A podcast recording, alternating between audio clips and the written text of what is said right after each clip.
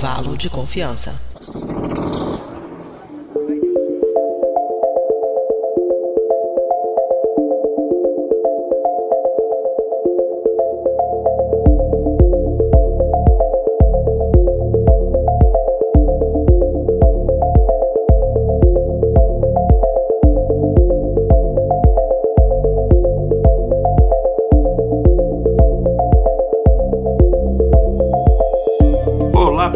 Aqui é Igor Alcântara, de novo, Dobriden, esqueci de falar Dobriden nos outros lá. E a gente está aqui continuando o nosso especial de férias, a gente está agora aqui no nosso quarto episódio do nosso especial de férias, e estamos quase no final da nossa, nossa série de especiais de férias, né? E a gente, uh, hoje eu vou trazer para vocês aqui, uh, mais uma vez, né, o episódio 158, que é o episódio Tudo o que você sempre quis saber sobre ciência. Na verdade, o título original a gente acabou encurtando porque estava muito longo, era Tudo o que você sempre quis saber sobre licença e teve vergonha de perguntar. E ele foi o último episódio da temporada anterior. Então ele saiu dia 22 de dezembro de 2022. E sempre os últimos episódios a gente faz episódios mais bate-papo e um pouco. São episódios especiais, né? Assim como foi esse episódio do último ano dessa última temporada, que foi o 200. Então este episódio, ele contou com. Enfim, eu apresentei esse episódio, ele contou com a participação da nossa queridíssima física, agora de volta à equipe, a Jay Carrillo, e do filósofo Marcelo Mourão, que foi um episódio que ele gravou pra gente e deu muito certo. A interação nossa, principalmente da Jay com o Marcelo, foi muito bacana. É, então a gente trouxe uma, física, um filósofo e, e, tem eu aqui. E basicamente a gente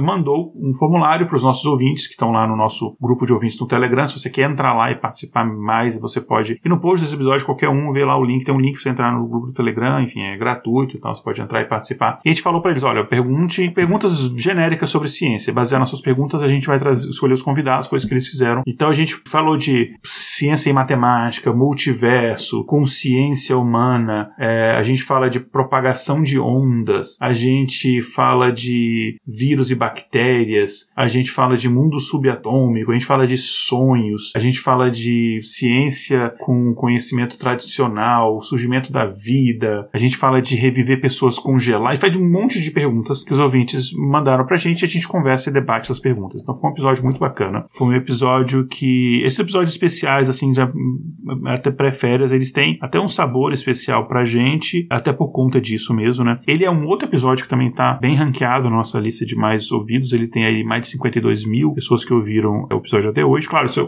quantidade acumulada, né? Não é quando o episódio saiu na semana que ele saiu, é contando até hoje. Tem pessoas que até hoje estão fazendo maratona. A gente tem mais ou menos 60% dos nossos ouvintes são ouvintes que estão escutando o episódio que ele saiu, na verdade mais, 70% mais ou menos, que saiu naquela semana. E você tem o resto aí são episódios antigos que foram escutados. Então, o pessoal que fazendo maratona ou alguém que tá, sei lá, quer reescutar um episódio antigo por algum motivo. Então, é, é isso. Então, fica aí com o nosso episódio 158, uh, ah, tudo o que você quis saber sobre ciência, né? É, é isso então. E aguarde que nossas férias estão quase acabando. Já a gente volta com a nossa próxima temporada. Tchau, tchau, gente.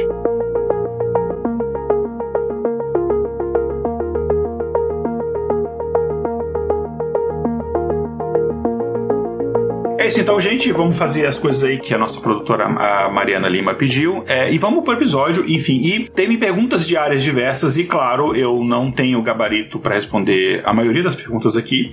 então a gente, como sempre faz, traz quem entende do assunto. Então, enfim, para gravar aqui com a gente hoje, eu trouxe uma pessoa que é, assim, uma das pessoas favoritas dos nossos ouvintes. É uma das pessoas que, se bobear, ainda é recordista em termos de média de audiência. Os episódios que ela participa sempre tem uma média, assim, muito acima né, da audiência audiência. Então vamos ver, a gente tá com as médias agora de 40 mil mais ou menos por semana. Com a participação dela, vamos ver, esse episódio vai, vai passar de 60, hein? É, no mínimo. Então, gente, aqui, direto de várias cenas de crime e também na do Mundo Freak.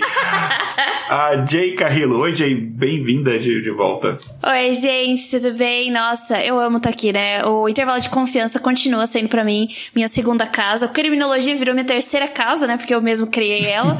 mas o, o, o, intervalo de confiança é minha segunda casa, com toda certeza. É sério que, que eu ainda continuo batendo esses números? Não é possível. Não, faz muito tempo já. De média, sim. Socorro. Eu tô tirando o meu nome porque eu tô em todos os episódios. Então, tipo, aí não conta. Uhum. É, porque como eu tô em todos os episódios, meio que é, seria um, um... 100%. Outliers, assim.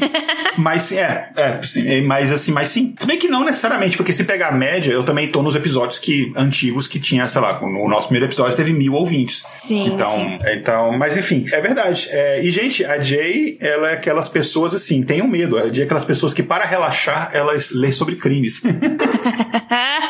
Sim, é. Pior que é isso mesmo. Não tem jeito, gente. É o meu. É o que eu faço quase 24 horas por. Eu tava. Sabe aquele, aquele rap do, do Spotify? Eu descobri que de podcast eu ouvi 94 mil minutos no ano. Então, eu ouço muita Caraca. coisa sobre crime. Eu ouço muito. é uma temática que eu, que eu gosto também. E, enfim, mas a gente tá aqui pra não falar de crimes, pra falar da área de formação dela mesmo, que é física. Yay! Finalmente! Obrigada. Pois é. Uh, não, mas aí tem vários episódios que você fala de física, que a gente fala de universo e tudo mais, bastante aqui também. É verdade, verdade, verdade. A gente tem algumas perguntas, assim, que envolvem mais a área da filosofia, então a gente trouxe aqui uma pessoa, a Alane, que, enfim, a nossa, é, a nossa matemática, ela não, não, ela tem alguns episódios que ela não grava, mais por questões mesmo de tapunk no trampo, mas ela indicou uma pessoa da área de filosofia para gravar aqui com a gente, então a nossa, a nossa cota de cariocas está representada aqui no podcast. então, é, a gente está aqui com o nosso, é, o filósofo, estreando aqui em podcasts aqui no Intervalo de Confiança, o Marcelo Mourão. Boa noite, pessoal. É, de fato, é uma experiência completamente nova. Tava conversando com o Igor, eu nunca vi e escuto pouco isso, mas estou começando a me inteirar mais, até porque é um ótimo veículo de discussão atualmente, né? E eu espero que no final de hoje a contribuição some de algum modo e que a Jay consiga comprovar para todo mundo que o multiverso da Marvel é real. Ah, pronto. ah, pronto. Cara, eu tô parando de ver as coisas da Marvel porque esse negócio de multiverso da Marvel me deu. Mas seja outra discussão. Eu tô meio de saco cheio desse negócio, porque aí é meio que aquela história que nada tem consequência, né? O personagem morre, mas ele vai voltar de um outro multiverso. Aí fica uma coisa meio que sim, tipo, sei lá. É, mas talvez seja chatice minha. E também um oi pro pessoal que está acompanhando a gente aqui a gravação ao vivo. Tem a própria Lani, tá aqui, a Tati. O pessoal vai começando a chegar. Tem o Lário, mandou aqui um boa noite, camaradas. Boa noite, camarada Lário. E vamos começar então com uma primeira pergunta, que é exatamente essa que o. Quer dizer, não, é, não tem a ver com a Marvel, mas é exatamente essa que o Marcelo fez. É sobre o multiverso. O multiverso existe mesmo? Já, a gente começa já com uma pergunta fácil. E aí, Jay? Ai, gente, é pra mim mesmo essa pergunta. Achei que fosse uma pergunta pra filosofia. Não, é isso aí. Pode ser também, mas Não, acho que tem, os, tem os físicos começam essa brincadeira. Pois é, e aí? Olha, gente, esse, esse rolê do multiverso eu acho que deve ter existido, começado a ser pautado por causa da mecânica quântica, né? Quando a gente fala ali do colapso da onda, etc. Que o colapso da onda e o, e o gato de Schrödinger são os ápices pra gente falar de, tipo, outras opções de mundos que a gente poderia ver, né? É, a gente tem lá a equaçãozinha bonitinha da incerteza e ela nos diz mais ou menos, né, que a gente não pode achar um valor, né, da velocidade e da posição ao mesmo tempo. E daí a gente vai lá ver a equação da onda, quando é- ela colapsa. Quando a gente fala de colapso da, da equação de onda, né, o que, que a galera da ficção científica e os artistas extrapolam. De novo, eu não tô criticando, eu trabalho com ficção científica, então eu acho que a arte é isso, você poder extrapolar várias coisas da- das exatas, das filosofias e, sei lá, fazer disso arte, né? O que eles fazem é, a partir do momento que, imagina lá o, o, o que representa bem esse colapso da onda é o gato de Schrödinger, né? Você só vai saber se ele tá vivo ou morto se você olhar, então você só vai saber, né, uma variável quando você olhar pra ela. E isso é basicamente as nossas, né, extrapolando de novo, são as nossas decisões. Se eu não tivesse virado pra esquerda e virado pra direita, será que, tipo, eu seria uma outra pessoa? E a partir daí que a gente vai criando novos multiversos, né? Um livro que exemplifica isso muito bem é o Matéria Escura, do Crouch, que é basicamente isso. Então eu acho que foi daí que nasceu essa concepção de multiversos. Agora, se ele existe ou não, eu não sei dizer. Porque, pelo menos comigo, nunca aconteceu. A gente não tem papers, assim, falando sobre isso de multiversos. Mas nada é impossível, né, gente? A gente tá num universo super vasto, que a gente sabe muito pouco sobre ele. A gente sabe muito pouco sobre o nosso cérebro e sobre o universo, né? Então eu não posso te dizer se existe ou não. Não posso nem comprovar e nem desprovar. provar. Então, é isso, não sei. Mas ele, matematicamente, é, ele é uma possibilidade. Sempre foi. É, por isso que eu não posso nem provar nem desprovar, porque 50% de chance, né? Não adianta. E, e talvez aqui eu, é, só aqui especulando, é, você pode ficar à vontade de falar, se eu, você já sabe, né? Se eu estiver falando besteira. É. Mas assim, talvez seja uma coisa que a gente nunca consiga comprovar experimentalmente, né? É. Porque como é que você comprova experimentalmente isso? É difícil, né? É, mas daí a gente também tem um problema da nossa ciência, né, Igor? É, dos nossos métodos científicos que a gente é limitado. Então, sei lá, se mais pra frente a gente conseguir tirar essas amarras, porque o próprio método científico, ele, é, quando a gente fala de novo da mecânica quântica, ela desafia o método científico, né? Então a gente pode falar de métodos científicos. Então, a partir do momento que a gente extrapola os métodos científicos e começa a ir mais além, eu acho que, sei lá, um dia a gente pode sim, né? Conseguir isso experimentalmente. Mas agora, assim, não. Definitivamente não. É, é, assim, algumas décadas atrás, quem diria que a gente conseguiria é, detectar onda gravitacional, né? É, isso, exatamente. É um assunto interessante. E a nossa tecnologia tá avançando muito em muito pouco tempo. Isso é um pouco assustador, entendeu? Eu tava.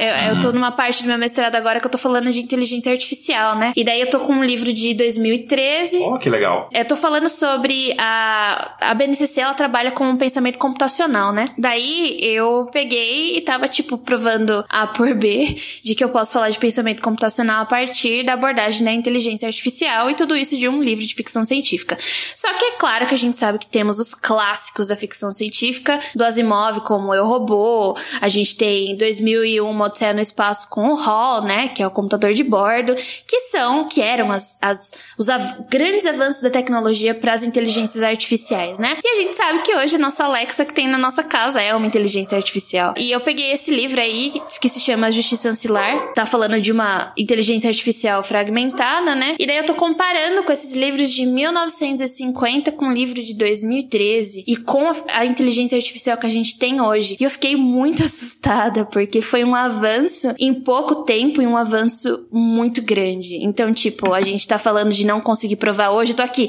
Ah, 100% a gente não vai conseguir provar o multiverso. E daqui, sei lá, três anos, o panorama muda, entendeu? Então é muito difícil falar essas coisas 100% de certeza, mas eu posso falar o que eu entendo, né? Não acho que a gente vai conseguir provar amanhã o multiverso, porém as chances estão aí, como você disse. É, bom, você sabe que isso, você, agora que você falou que você tá escrevendo sobre isso, quando você tiver um tempinho, você, você já avisa que a gente já vai chamar pra você, pra gente vai falar sobre isso aqui no, no nosso no podcast, inteligência artificial e pensamento computacional, que acho que é um. É, inclusive, gente, a, nas redes sociais de, na, da Jade, ela dá dicas de ficção científica bem interessantes. Acho que tá interessante a posição que a Jade tá colocando, né? Vamos manter aqui um, um nível possível, né? E dentro da filosofia, um autor que provavelmente a Jade da área da física já deve conhecer esse nome, que é o Leibniz, é, mas no caso dela para a área de matemática. O Leibniz tem uma proposta filosófica para esse tipo de pergunta. É o Leibniz do cálculo, é o mesmo? Sim, é o mesmo. Ah, é legal. o mesmo. Só que o Leibniz tem uma, um conceito de mundos possíveis. Porque o Leibniz, ele era um cristão, então ele tentou responder uma pergunta que é uma pergunta da tradição também da filosofia. Uma pergunta que se remonta, sobretudo, ao período da escolástica, da patrística, com figuras como Santo Agostinho, é, São Tomás de Aquino, que assim, considerando que exista uma entidade transcendente responsável pela existência, a que nós chamamos, por exemplo, de Deus. Se Deus é bom, onipotente, onipresente, essas características que dotam ele é, de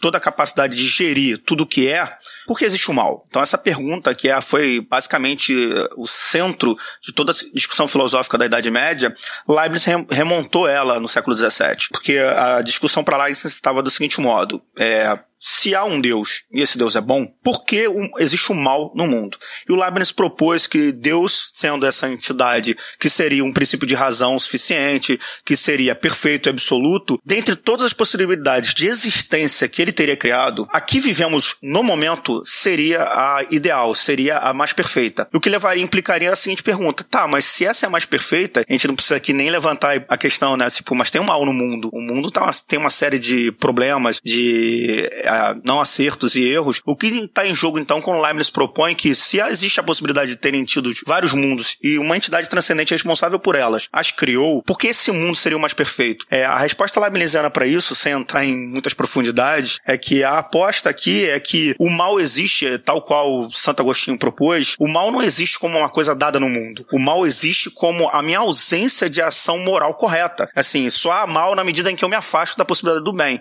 Então, considerando isso, é possível sim que poderiam ter muitos universos ou outras realidades, assumindo, claro, a hipótese de uma entidade transcendente responsável. O que está em jogo é que a mais provável é a que vivemos hoje. Então, indo mais para a área da física, sim, talvez nos falte ainda um arcabouço técnico mais amplo para justamente aferir a possibilidade disso, mas ela é real, completamente. Leibniz mandou o grande, olha, isso aqui existe porque são as condições de temperatura e pressão que fizeram que isso existisse. Acabou.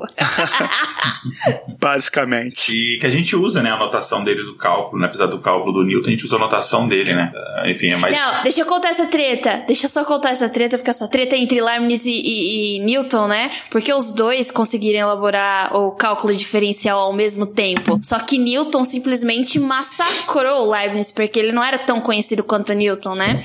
Tem essa treta entre os dois. E para mim, desculpa, Newton, fica lá com a sua ótica, mas o cálculo diferencial é de Leibniz, com toda certeza.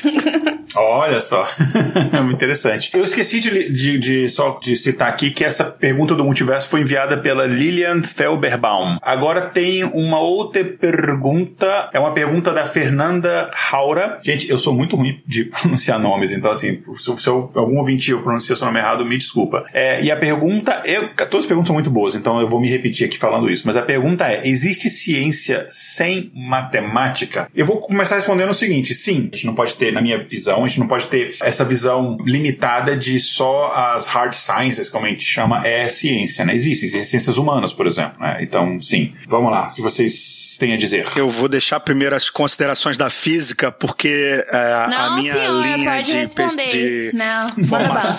Manda bala. Não, não, não, não, não. Tá bom, tá bom. Vou, vou aceitar a sua tréplica. É, eu tô, talvez, muito em função, justamente da minha área de formação, eu tô na vertente do Igor. Porque o que acontece, é, sobretudo com autores mais contemporâneos, como Heidegger, é, você tem um mundo dado, desde sempre. Né? Desde antes de ter qualquer formalização do conhecimento, desde antes de uma matemática, desde antes de uma linguagem, você tem mundo. Então, assim, em certa medida, o que acontece é que é possível sim, e a história mostra isso, terem saberes que foram desenvolvidos muito antes de qualquer desenvolvimento formalista, né? Pensa nas crendices e nas tradições populares. Assim, você obviamente não vai aceitar aquela boa e velha argumentação dos seus responsáveis de que se você deixar o seu chinelo virado, seu pai e sua mãe vai morrer. Isso aí não tem o menor fundamento científico, isso não tem relação de causalidade nenhuma. Mas me explica como é possível que alguém, quando você está em soluço, molha um papel, põe na sua testa e em alguns minutos esse soluço parece parar, né? Se isso aí não é psicossomático, qualquer coisa que o valha, é, você não tem uma outra explicação mais formalista para isso. Em certa medida, é possível fazer ciência. Existem outros saberes que são carentes dessa formalização, disso que até o Igor chamou de hard science, porque é, o, nós criamos as representações que tentam é, nos ajudar a entender a realidade enquanto tal, né? Algo que desde a Grécia Antiga é feito. Lá vou eu me arriscar a falar besteira, e com certeza falando besteira, mas existe muito esse pensamento no positivismo, né? De que você uhum. conseguiria explicar qualquer coisa do universo de forma é, é, metodológica, matemática,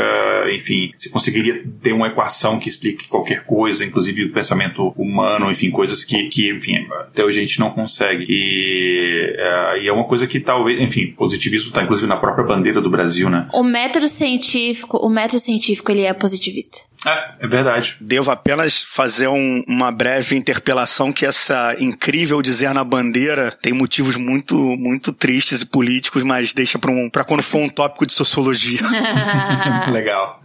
É, eu acho que tinha que trocar por é, Pega Fogo Cabaré nas da bandeira, mas enfim. Com certeza. Perfeito. É, mas é, na verdade, essa, é, os dizeres da nossa bandeira elas estão intimamente ligados a uma herança que nós temos do positivismo francês, né? Uhum. De tudo aquilo que nós herdamos, de um certo modo, das escolas francesas. Assim, é, é ordenação em progresso. Ponto. Positivismo mais claro do que isso, impossível. É, aí vem aquilo que talvez o pessoal mais hardcore, ou talvez até a Jay, não concorde muito, né? Porque, assim, é a pressuposição de que sempre que há uma ordenação, você necessariamente intui um progresso. É, Leia-se os dois últimos anos de Brasil, né? Você não necessariamente vai sempre atingir tudo aquilo que seria possível por meio da ordenação, porque existem outras variáveis variáveis que entram em jogo, né? Ainda mais se estivéssemos falando assim, suspendendo a ciência para aquilo que a gente pode chamar de ciências humanas. Ela tenta dar conta daquilo que é o mais variável possível, que é o homem, né? O que, e o que é mais grave, o que é mais interessante na hora que se estuda justamente as ciência sobre uma vertente filosófica é que o próprio conceito de homem, que a gente acredita dar completamente conta dela, é um conceito relativamente novo. Esse, século XVIII. Você tem homem desde sempre, desde que há humanidade, mas você não tem um conceito que dê conta de apresentar as características disso que nós somos. Né? Então, a, o lema da nossa bandeira, ela, no mínimo, é para eu ter uma desconfiança do que, que se pretendia politicamente com ela, né? Ó, gente, eu queria deixar uma coisa clara aqui, que não é porque que eu sou física que eu sou doida, tá? Não é porque, tipo, só porque eu sou física, qualquer coisa que me falaram na faculdade eu vou acreditar, tá? tipo, nossa, aqui são ciências duras e a gente vai ter que seguir tudo pela risca. Porque eu já aprendi, eu tô dentro da academia, eu estou fazendo mestrado, eu sei que não é assim que acontece quando você tá fazendo ciência de verdade. As coisas não funcionam bonitinho que nem numa lista de exercícios de que tudo tá ali sobre. De, desconsidere o atrito que tudo vai dar certo, entendeu? É, mas eu concordo com vocês dois sobre essa, essa, essa questão do. Ah, matemática. Existe ciência sem matemática? Sim, existe ciência sem matemática. A matemática é uma mera linguagem, assim como português é uma linguagem, assim como inglês é uma linguagem, assim como você programar em C, em C++, em Java é uma linguagem. Você está traduzindo coisas em outras línguas para poder fazer o que quer que seja, entendeu? O tipo de ciência que você tá que tá ali atrelado que você está produzindo, né? É, e fora que a gente também tem muito, eu estou falando dessas ciências duras de novo, mas a gente tem muito que aprender, por exemplo, com as escolas do MST, que são escolas diferentes das escolas, entre muitas aspas, tradicionais que a gente tem no dia a dia, né? É, as escolas da, das comunidades quilombolas, por exemplo, aquela tradição que vem deles de ensino, aprendizagem e que pode ser muito bem aproveitada dentro das, das nossas escolas aqui hoje. Quer dizer que isso não é ciência? É ciência sim, e também é uma forma de se aprender. Então, matemática é apenas o, a nossa ferramenta para a gente poder traduzir para outras coisas e aprender outras coisas, assim como outras linguagens também podem ser as nossas ferramentas. A matemática é uma ferramenta. Bacana. É, agora a pergunta do Eduardo Carvalho. Só perguntas fáceis aqui. O que é consciência humana? Mano, eu tava falando sobre isso hoje. que legal. E antes, antes da, da, resposta, só deixar aqui fazer um alto jabá, que a gente tem nosso episódio 150, que a gente fala sobre consciência artificial. Na verdade, é um aspecto, eu, eu abordo um aspecto do, da consciência artificial, do, ou do estudo da consciência artificial, que, enfim, existe o problema da sala chinesa, eu, eu abordo um pouco mais isso, mas a gente tem vários outros episódios em que a gente fala de consciência consciência artificial, mas o mais recente é esse 150. Mas vamos lá. É, simplesmente a pessoa lançou a pergunta que é a pergunta por excelência, né? E a gente tem aqui, quanto tempo? Dois dias para responder? Porque isso aí é o cerne de toda a filosofia moderna, né? É, o que é consciência? O que nos distingue, por exemplo, de um animal? Assim, um cachorro tem consciência? E dependendo da perspectiva em que você vai interpretar isso, e se a gente continuasse nos pautando no que é a consciência humana, o que nos distingue essencialmente de todos os outros é, animais animais viventes, nós somos capazes de promover questões. Nós temos autoconsciência de nós mesmos, ou seja, eu sei o que é Marcelo, eu sei o que é Igor. Eu sou capaz de fazer essa pergunta e de, inclusive, propor a resposta para ela. Um cachorro não é capaz de fazer isso. Pensa que algumas vezes, claro, eu não estou universalizando isso, jamais faria isso, mas pensa quando você vê, às vezes, um, sei lá, um gato doméstico, um cachorro,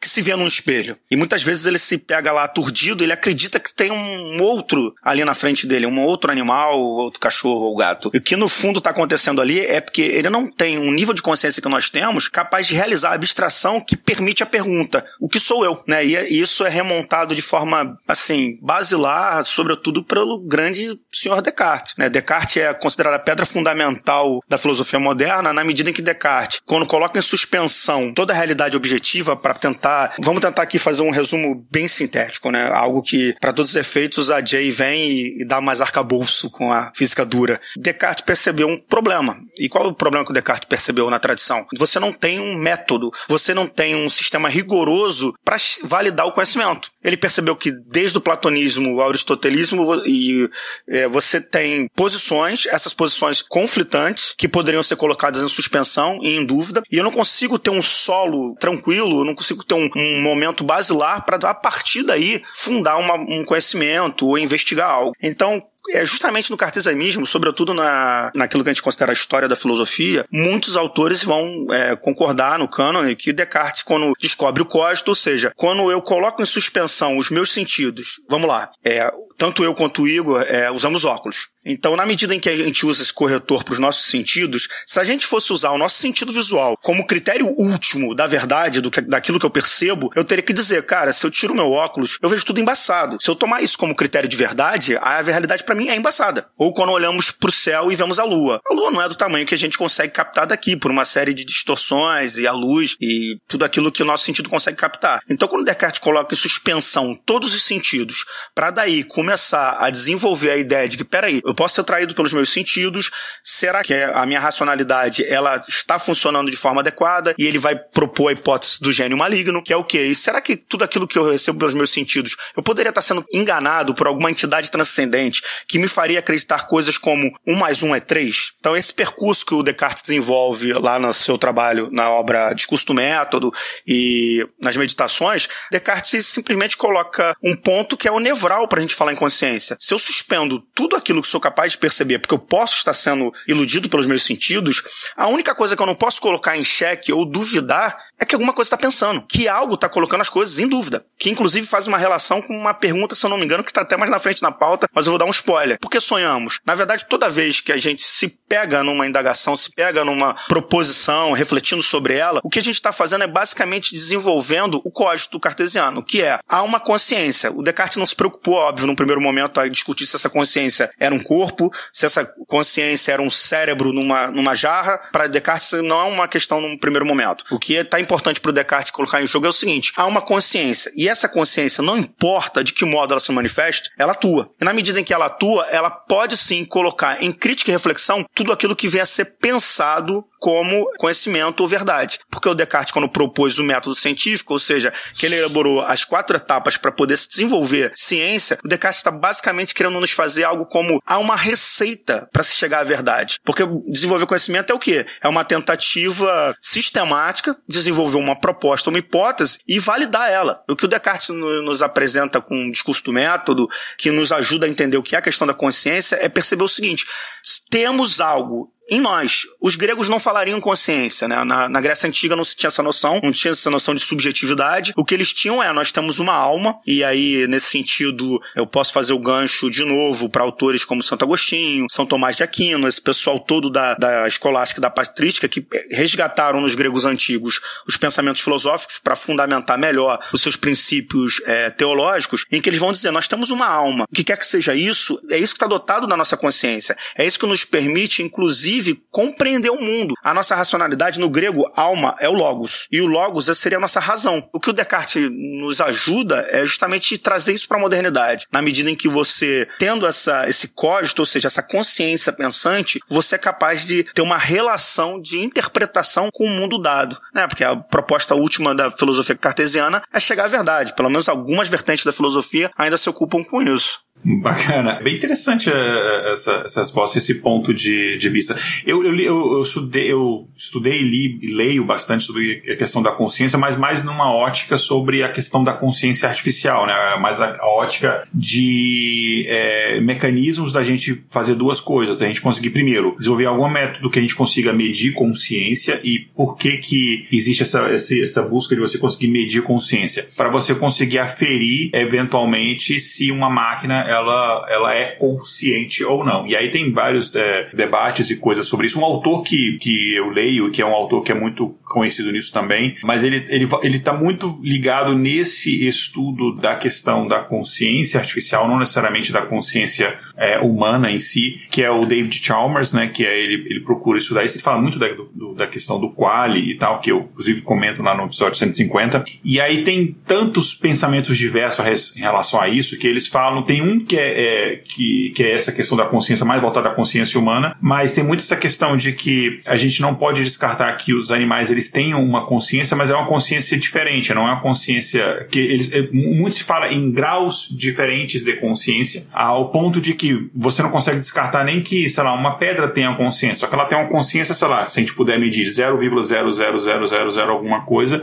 no sentido de que se a consciência está contida na matéria, a consciência de alguma forma pode ser constrita em, sei lá, em carbono, nitrogênio, é, oxigênio, enfim, em, sei lá, cinco, seis elementos mais comuns, sei lá, até matéria orgânica. Então, nesse ponto de vista, existe esse, esse, esse debate, essa, essa linha de pensamento. Mas a pergunta ela foi bem específica em relação à consciência humana. Então, eu acho que aí já é, já é uma outra questão, né? E o que eu vejo muito em relação à consciência humana é essa questão desse autopercepção, que é, é muito citado por diversos autores, né? Que como esse, esse conceito do penso logo existo, nessa coisa de, dessa autopercepção de, de si mesmo. E você citou uma coisa que, na hora que eu ia citar, você falou que é aquela da experiência do espelho, né? Que já fizeram com vários animais, de, de perceber se, de, se o animal ele consegue entender que aquela imagem é ele. E tem alguns animais que tem até um certo grau de entendimento, apesar da confusão inicial quando ele vê o espelho pela primeira vez. O que você não consegue, a gente consegue até entender que é, civilizações que nunca tiveram contato com o espelho, os primeiros segundos quando ela vê um espelho, ela vê uma certa confusão uh, até ela compreender. Tem até espécies de peixes que eles têm um certo, enfim, foi feito experimentos que ele tem um certo nível de compreensão de que aquele, que aquele ser que ele está vendo no espelho não é um outro peixe, é ele. Ele consegue aprender esse tipo de coisa. Até que ponto isso é consciência? Enfim, aí isso é, é, enfim, é o debate do século. Não sei se a gente tem uma resposta definitiva, né, sobre isso. Talvez a gente nunca tenha e talvez a busca pela resposta seja mais interessante do que a própria resposta. Né? É, você tem, por exemplo, hoje em dia, que é o grande debate pelo tópico que você já comentou, que é a inteligência artificial. Assim, é, há uma consciência numa máquina? Claro que você tem hoje em dia trabalhos fenomenais sobre inteligência artificial. Pensa, por exemplo, nas tentativas de fazer automação de veículo. Né? E por que, que muitas vezes isso é pensado assim com certa cuidado, né? Na medida em que você precisa alimentar aquele sistema para que ele possa interagir com o meio que ele está inserido, o quanto de desenvolvimento de dados naquilo ali é capaz de gerar aquilo que a gente vê na ficção científica como algo, assim, parece até que é fácil, né? As pessoas veem Exterminador do Futuro e acham que a Skynet vai acontecer de um dia para o outro. Não, não vai acontecer de um dia para o outro, que uma série de elementos que são característicos do humano, como o fato de nós termos empatia, nós temos sensações, que a máquina não é capaz de ter, mas ela é capaz de emular ao máximo a maior parte da nossa interação humana.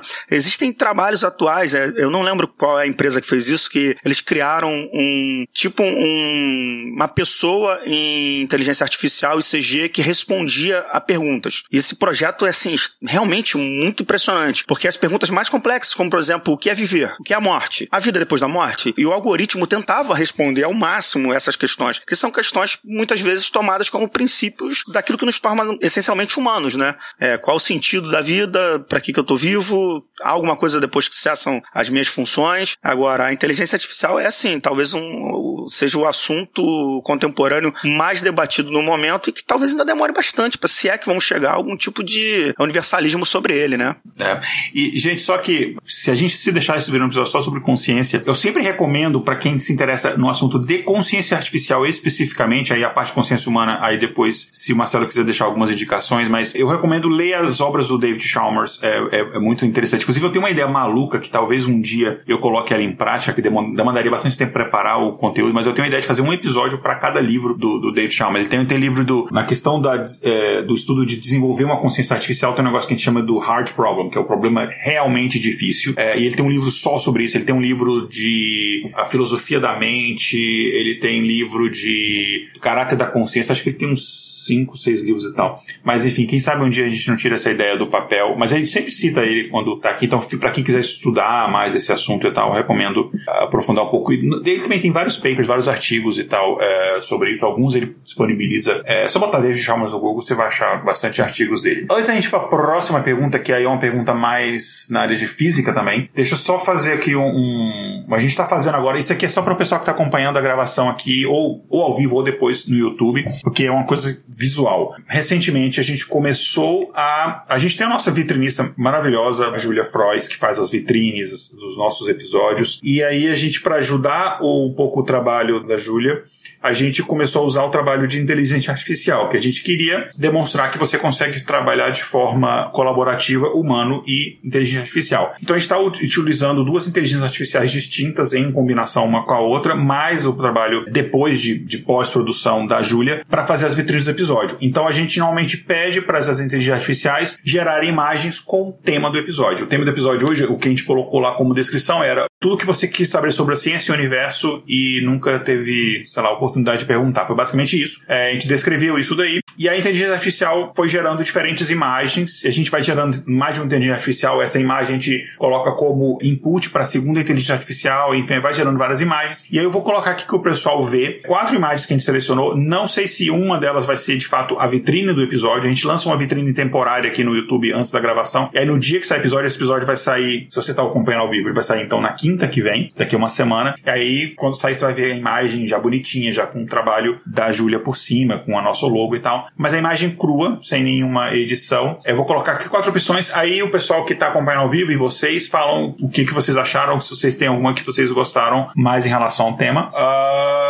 vamos lá, esta aqui é a primeira imagem que eu achei interessante. Então, é um rosto ali que lembra um pouco, sei lá, algum tipo pensador, iluminista, alguma coisa assim. Eu até achei interessante. Essa coisa da, da luz, da vela, que a gente tem, associa muito a questão do conhecimento científico e tal, conhecimento geral. Tem essa aqui que eu achei interessante. Parece um. É um globo, parece tubo de ensaio com. Enfim, se você tá ouvindo só o áudio, depois entra no nosso canal no YouTube, vocês vão ver lá essas imagens que eu tô colocando. E para quem tá no nosso grupo de ouvintes, depois no grupo de ouvintes, quando o episódio sai na quinta, eu mando as imagens lá pro pessoal ver. Tá. Essa foi a segunda imagem, então. A terceira imagem é essa daqui, muito diferente da outra. Essa eu achei muito curiosa, que parece uma, sei lá, uma galáxia, mas tem umas coisas que parecem células ou tecidos orgânicos misturados. E eu achei essa imagem bem curiosa. E a última, eu achei essa muito bonita visualmente. Parece que você tem, sei lá, sei lá um pequeno universo dentro de um pote é, e parece que tem um, sei lá, tá numa biblioteca, não sei o, o, local, assim. Achei muito legal.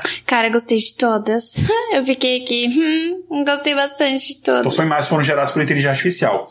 Alguma particular que vocês acharam mais interessante? Ou nenhuma, enfim. Também é uma resposta válida. É, eu gostei muito da primeira. Achei bem interessante a montagem. Eu gostei de todas também. Eu gostei da primeira. Eu gostei dessa terceira imagem aqui, que eu achei que essa. Eu gosto muito dessas coisas bem freaks, assim, não é à toa que eu fazia o mundo freak antigamente. Eu achei ela bem esquisita, eu adorei. E essa última, eu gostei da, da luz dela, do brilho, e de... eu achei bem interessante. Como se todo o universo dentro de um, sei lá, de um, de um vidrozinho e tal. No caso, Igor, você comentou que esse, esse material foi feito com inteligência artificial, né? Isso.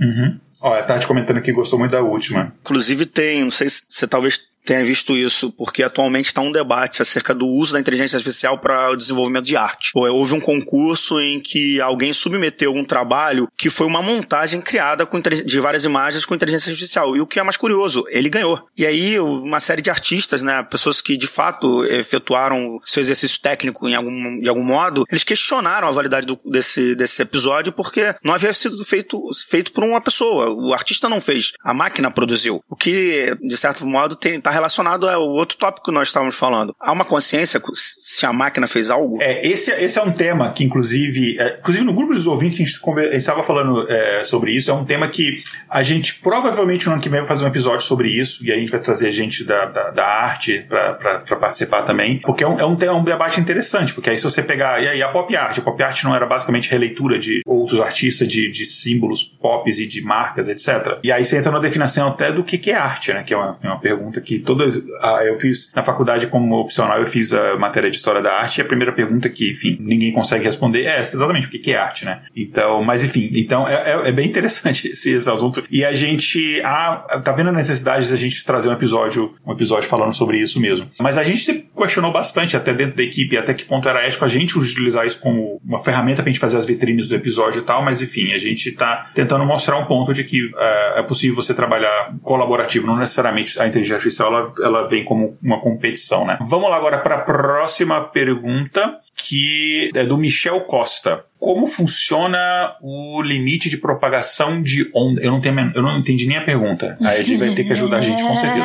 Como funciona o limite de propagação de ondas? Aí ele coloca aqui, sonoras, eletromagnéticas, etc. É, eu também não entendi muito bem, tá? Então, tipo, como assim?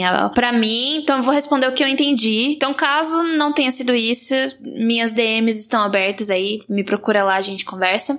Mas o que eu entendi foi, até onde você consegue ouvir um som, ou até onde você consegue consegue ver algo, pelo que eu entendi. Tô falando no limite humano. Espero que tenha sido no limite humano.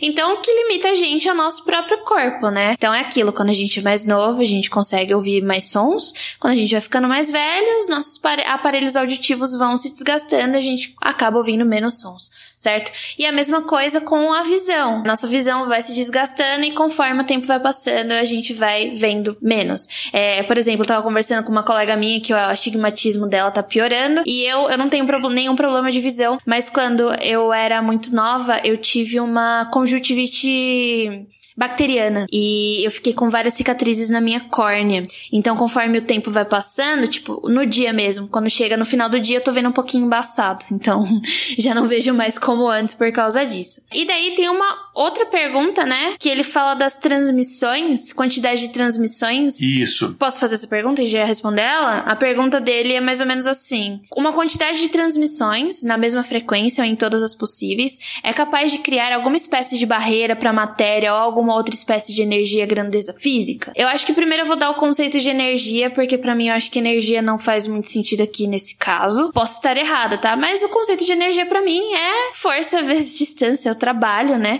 Então, se eu não tiver ali, o conceito de trabalho, para mim, não faz muito sentido. Então, faz mais sentido quando ele tá falando de transmissões, de tipo, coisas em, na mesma frequência ou alguma coisa assim, barreira, né? Que me lembrou um pouquinho da barreira de som, certo? Então, a gente tem ali uma barreira física que vai impedir com que esse som se propague. Por que ele se propaga? Porque ele bate nessa barreira física. Essa barreira física, ela vai ser, em parte, vai em parte absorver o som, e em outra parte, é refletir o som, que é mais ou menos como o eco funciona no caso, né? Quando a gente tá falando, quando ele tá falando de frequências, eu também pensei nas cristas e nos vales das ondas, né? Se você tem vários sons que anulem essas cristas ou anulem esses vales, você vai criar uma barreira que no caso vão anular e você, por exemplo, não vai ouvir ou não vai ter transmissão ali dessas ondas, seja elas eletromagnéticas ou sonoras ou etc. Algo que também me lembra, se a gente for falar de ondas eletromagnéticas, né? Sei lá, eu pensei um pouco em barreira, pensei no filtro solar, não sei se é isso, a gente tem o filtro solar tanto físico, que é que deixa aquela parte branquinha, né, e que impede com que os raios penetrem, e o filtro solar químico, que é onde ele reage ali com aquelas moléculas que estão naquela substância e vai impedir que você absorva aqueles raios solares. Eu espero que tenha sido isso que ele perguntou. Não sei se eu respondi direito a pergunta, eu acho que eu não entendi ela muito bem, mas é isso. E outra coisa, esse limite da propagação das ondas, a gente pode conhecer um limite hoje e, no, e amanhã descobrir um outro limite, sabe? Que a gente ainda não sabia antes. Então, com o avanço da tecnologia, isso pode mudar. Posso não estar respondendo nada e tudo ao mesmo tempo, então eu peço desculpa. Perfeito, acho que tá legal. Jay, eu acho, só queria comentar que eu acho que o Michel queria saber se existe um campo de força igual no Star Trek. é, não. Provavelmente é isso. Você gosta, só uma pergunta, uma curiosidade que eu sempre tive eh, perguntar para você, Jay. Você gosta de Star Trek? Não, nem Star Trek, nem Star As pessoas vão começar a gritar. Eu tô ouvindo várias pessoas começando a gritar já. Não, Star Trek, cara, eu já tentei muitas vezes. O pessoal vai me odiar, mas eu nunca consegui, nunca conseguiu me pegar Star Trek. Engraçado. Nossa. Eu não gosto muito de Space Opera. Olha que agora eu posso citar algumas Space Operas hum. que eu gosto hum. bastante. Mas Space Opera não funciona muito para mim, tá? Nem coisa de navinha e de coisinha de laser, de arminha de laser. Não funciona para mim. porque não funciona. Mas The Expense você gosta? The Expense eu, eu, eu, eu, eu vi. Não, The Expense é diferente. The Expense é diferente. Por sua causa. Eu, por sua causa. Que eu é muito bom. fui atrás e consumi, fiz maratona, enfim. É muito bom. Eu é... quase não passei da primeira temporada, tá? Então, caso você tenha visto The Expense e não passado da primeira temporada, eu falo para você insistir, porque realmente vale a pena. É, o que eu ia comentar é que eu posso não gostar de Star Trek, mas Star Trek é muito importante também para a história da ciência, porque. História da ciência não, história da tecnologia, porque foi de lá que saíram os tablets. A ideia dos tablets sai, saiu de Star Trek, né? Então é isso. Não estou invalidando Star Trek, é só porque não funciona para mim mesmo. Ah, que interessante. Beleza, agora tem uma pergunta do Giuliano Trobia. E eu não sei porquê, sempre quando eu leio o um nome italiano eu tenho que falar com um sotaque. Giuliano Trobia.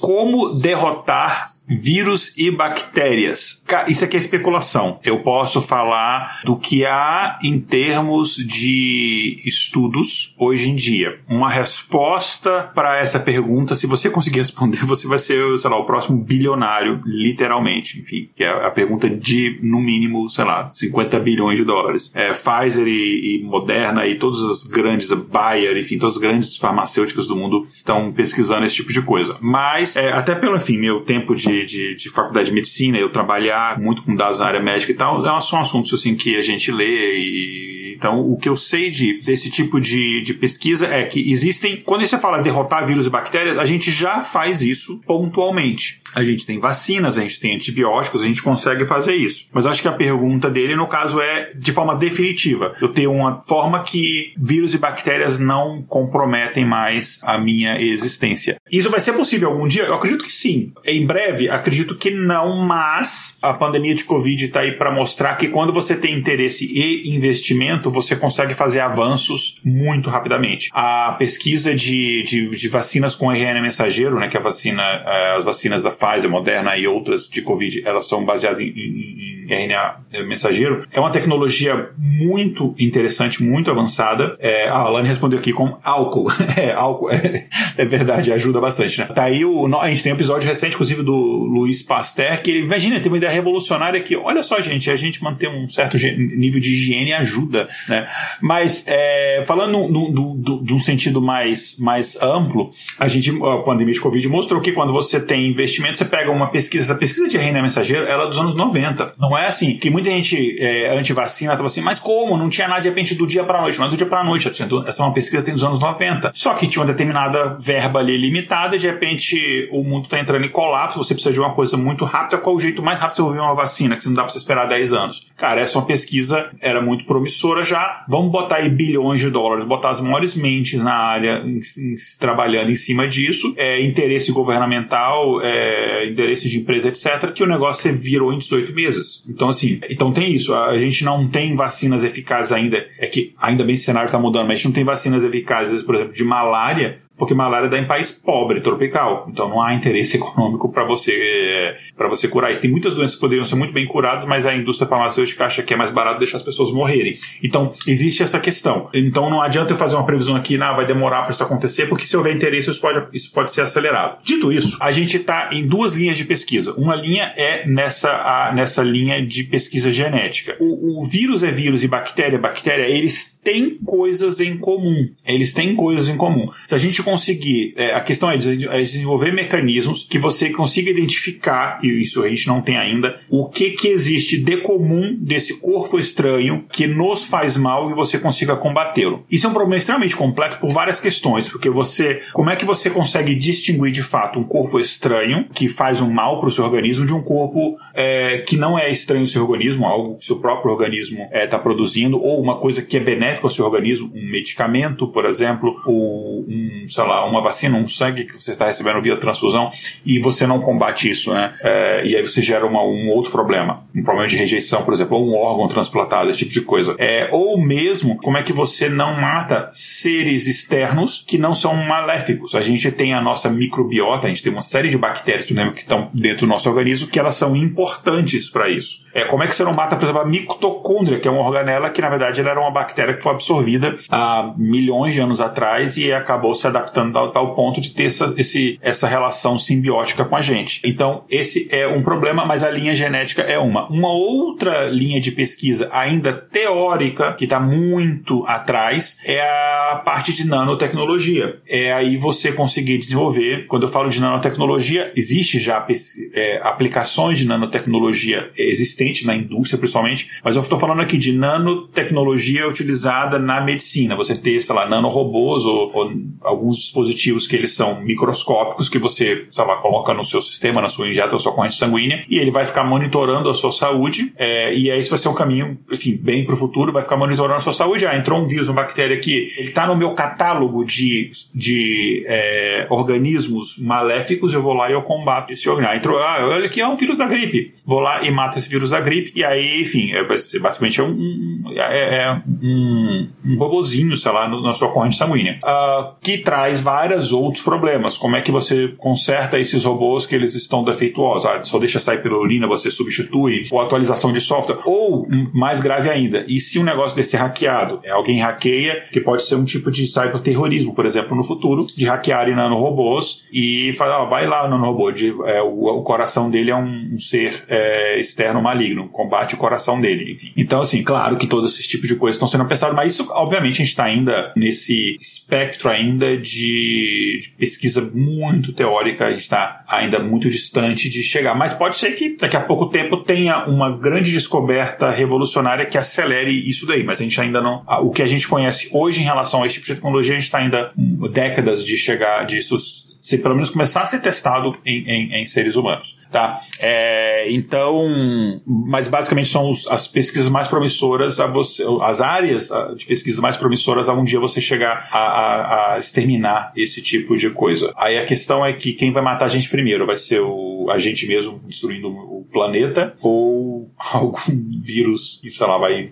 Assim, ah, isso é um outro ponto também, que já, já seria um tema para outro episódio. Existe uma possibilidade muito pequena de que você tenha um determinado vírus ou microorganismo que destrua a humanidade humanidade no sentido de seja capaz de matar todos os seres humanos, porque existem pessoas que são resistentes a qualquer, até os vírus mais difíceis, que por exemplo o vírus HIV, que ele combate o próprio sistema imunológico, existem pessoas que são, é raro, mas imunes a ele. Ela contrai o vírus, mas ele não se desenvolve, enfim, é, e não causa nenhum malefício a essa pessoa. Então, mas vai, vai que um dia, sei lá, alguém, só surge uma mutação do vírus da raiva que passa pelo ar. Aí é o Walking Dead. Espero que eu tenha respondido a pergunta do, do Juliano. Eu queria só fazer um, mais que um comentário, uma citação, por porque você tocou num assunto que é o assunto pertinente no momento, né? Acabamos, estamos ainda resistindo a um processo de passagem por essa pandemia global e talvez assim, ah, um dia vamos conseguir eliminar todos os vírus e bactérias, temos tecnologia ou conhecimento para isso. Eu acho que o grande problema que a pandemia, um dos problemas que a pandemia mostrou é que diz respeito não à nossa capacidade técnica e formal, mas ao modo de conscientização das pessoas acerca do saber. Porque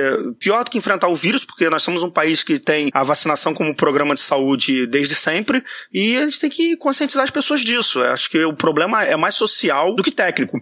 É, teve em 2020 é, um famoso move filósofo italiano, o Giorgio Agamben, ele lançou uma coleção de textos em que ele foi duramente criticado, porque o Agamben colocou em xeque e falou que talvez ele levantou é, os dados de um centro de pesquisa italiano e a aposta do Agamben é que a pandemia teria sido uma invenção, a revelia do que dos dados efetivos e de que de fato morreram milhares de pessoas. E ele foi duramente criticado na comunidade acadêmica e o Agamben insistia, porque o Agamben é um autor que propõe a, a ideia, sobretudo com o que aconteceu no 11 de setembro. O famoso ciência freestyle, né? É quase isso, né? Mas o Agamben tem uma proposta muito interessante. Era até, é até interessante. A aposta do Agamben, sobretudo com o que aconteceu no 11 de setembro, é que, no fundo, os governos hoje se aproveitariam do que ele vai chamar de estado de exceção. Sobre a propósito de uma vigilância, de um controle, nós, o governo, na verdade, nos retira a nossa liberdade sob o pretexto que vai cuidar de nós. Então, o Agamben realmente foi muito violentado porque ele propunha que talvez os, as, as ações de medidas de saúde do governo italiano tenham sido medidas muito muito que no fundo não tinham um grande fundamento. É verdade que o Agamben não tem uma instrução técnica no campo da biomedicina ou que valha para sustentar esses argumentos, mas coloca em questão justamente o problema que, sobretudo no nosso país, aqui, no Brasil, nós vivemos, que é, e se uma pessoa é negacionista? O que acontece se você tem todo o técnico e um sujeito não leva em alta conta a possibilidade de que a ciência é efetiva? E aí, no fundo, o que a pandemia talvez tenha nos mostrado, e eu vou talvez fazer aqui um recorte muito, muito muito pesado no, no caso brasileiro, né, no caso no nacional aqui, é que as pessoas de fato conseguem, a essa altura do campeonato, questionar coisas que funcionaram desde sempre, como a própria vacinação, né? É, o Brasil era um exemplo mundial em campanha de vacinação e hoje, assim, a gente tem, sei lá, é, é, é poliomielite voltando, mas, assim, coisas que a gente, doenças que a gente tinha de fato erradicado, assim, é, é, é isso aí. É de todos os conspiracionistas e, e, e, e para mim, os mais. De qual terraplanista a gente tá risado, a gente, enfim. Mas assim, antes anti-vacina, para mim, são pessoas que eu tenho vontade de. É, cara, me dá cinco minutos só de trocação pra eu arrebentar na porrada. Porque, assim, pessoas de fato morrem é, por esse tipo de coisa. É, então, né, gente, eu, eu tô vendo vocês falando, tipo, nossa, super dissertando. Eu só queria cinco minutos de soco com uma pessoa dessa, porque eu não aguento mais. Né? Eu não tenho mais. Exatamente. Eu, eu tô achando lindo vocês ainda terem forças pra falar alguma coisa, porque eu simplesmente já desisti, eu cansei, entendeu? cansei mesmo. É, não, é, é, é, é tenso. É, eu tô fazendo isso, eu tô falando assim porque eu tô no podcast, mas ao vivo eu tenho vontade de dar uma marretada também. Ah, mas que bom que temos vocês, porque eu já bati tanto a cabeça na parede em relação a isso, que eu fico muito feliz quando alguém fala, porque eu não tenho mais forças. Eu literalmente não consigo mais. Pois é. É, porque esse assunto ele esbarra numa coisa muito interessante. É, por quê? Porque é estranho que hoje em dia as pessoas coloquem em xeque a possibilidade efetiva do conhecimento. Antigamente ninguém discutia quando levava o carro no mecânico, o cara falava, você vai ter que trocar isso. Você ia lá e trocava, aborrecido e trocava. Você não chegava num dentista e o cara fala, você vai ter que fazer um canal. E você não falava, você tem certeza disso, senhor dentista? Mas agora não, as pessoas são formadas em áreas técnicas no botequim, né? As pessoas sabem discutir é, ciência política no botequim e os caras acreditam que são capazes de colocar em suspensão, em dúvida, coisas que são bastante presentes, né? E há muito tempo. Meu pai falava um negócio de boteco, ele falava assim, o lugar de maior sabedoria do mundo, só que ele falava isso zoando, né? Ele falou, o lugar mais sabedoria do mundo não é a universidade, não são as bibliotecas e tal, não, é o bar, porque as pessoas ali, elas, elas sabem falar de qualquer assunto, de quântica a novela, Big Brother, qualquer assunto a galera é especialista. Ah, pois é. Mas enfim, agora todo mundo é especialista em futebol, né? Copa do Mundo sabe por que, que o Brasil foi eliminado, etc. É, incluindo, incluindo eu. Olha, essa Copa do Mundo ferrou meu bolão. É, vamos lá, é, qual que... Pergunta agora do... Essa também, só pergunta fácil. Essa pergunta do Frank Arcos. Qual que é a razão da nossa existência? Ai, mano, se você souber, me ajuda, porque eu não sei. Eu tô aqui... Ai, nossa, esses dias eu tava tendo uma crise existencial muito forte. Agora eu vou contar uma coisa muito pessoal. Porque agora eu tô tendo que trabalhar em São Paulo, né? O meu, o meu home office virou híbrido, então eu tenho que ir duas vezes por semana trabalhar em São Paulo. E a gente tá chegando no final do ano, né? Você trabalhando na editora, né? Você tá na editora, né? Eu trabalho numa editora de livro didático. Na verdade, eu trabalho numa editora de livro didático, sou produtora de conteúdo de podcast e ainda tô fazendo meu mestrado. Daí, eu moro em Campinas e eu tenho que ir pra lá. Tipo, eu amo meu trabalho, eu amo o que eu faço. Eu espero ser editora de livro didático pro PNLD para até, o, assim, o quanto eu puder. Gosto muito do que eu faço, eu acho que eu tô aplicando muito bem o que eu aprendi na faculdade, fico muito feliz em fazer o que eu faço. No entanto, porém, contudo, todavia, você ter que gastar quatro horas, tava ok eu gastando quatro horas indo de, de Campinas para São Paulo, São Paulo para Campinas, duas pra ir, duas pra voltar. Agora a gente tá chegando no final do ano. São Paulo é o limbo do universo, que você não consegue entrar naquela cidade do capeta. E daí eu não estou aguentando mais, porque a gente tá demorando umas três horas e meia, quase quatro horas só pra entrar na cidade de São Paulo. Você que mora em São Paulo, sinto muito. É... Daí eu tava pensando, tipo, repensando a minha vida. Caramba, quer dizer que eu, eu tô passando. Olha quanto tempo eu tô passando dentro de um carro para poder entrar numa cidade, sendo que eu poderia estar tá fazendo, sei lá, diversas outras coisas, mas eu estou tentando me locomover entre uma cidade e outra.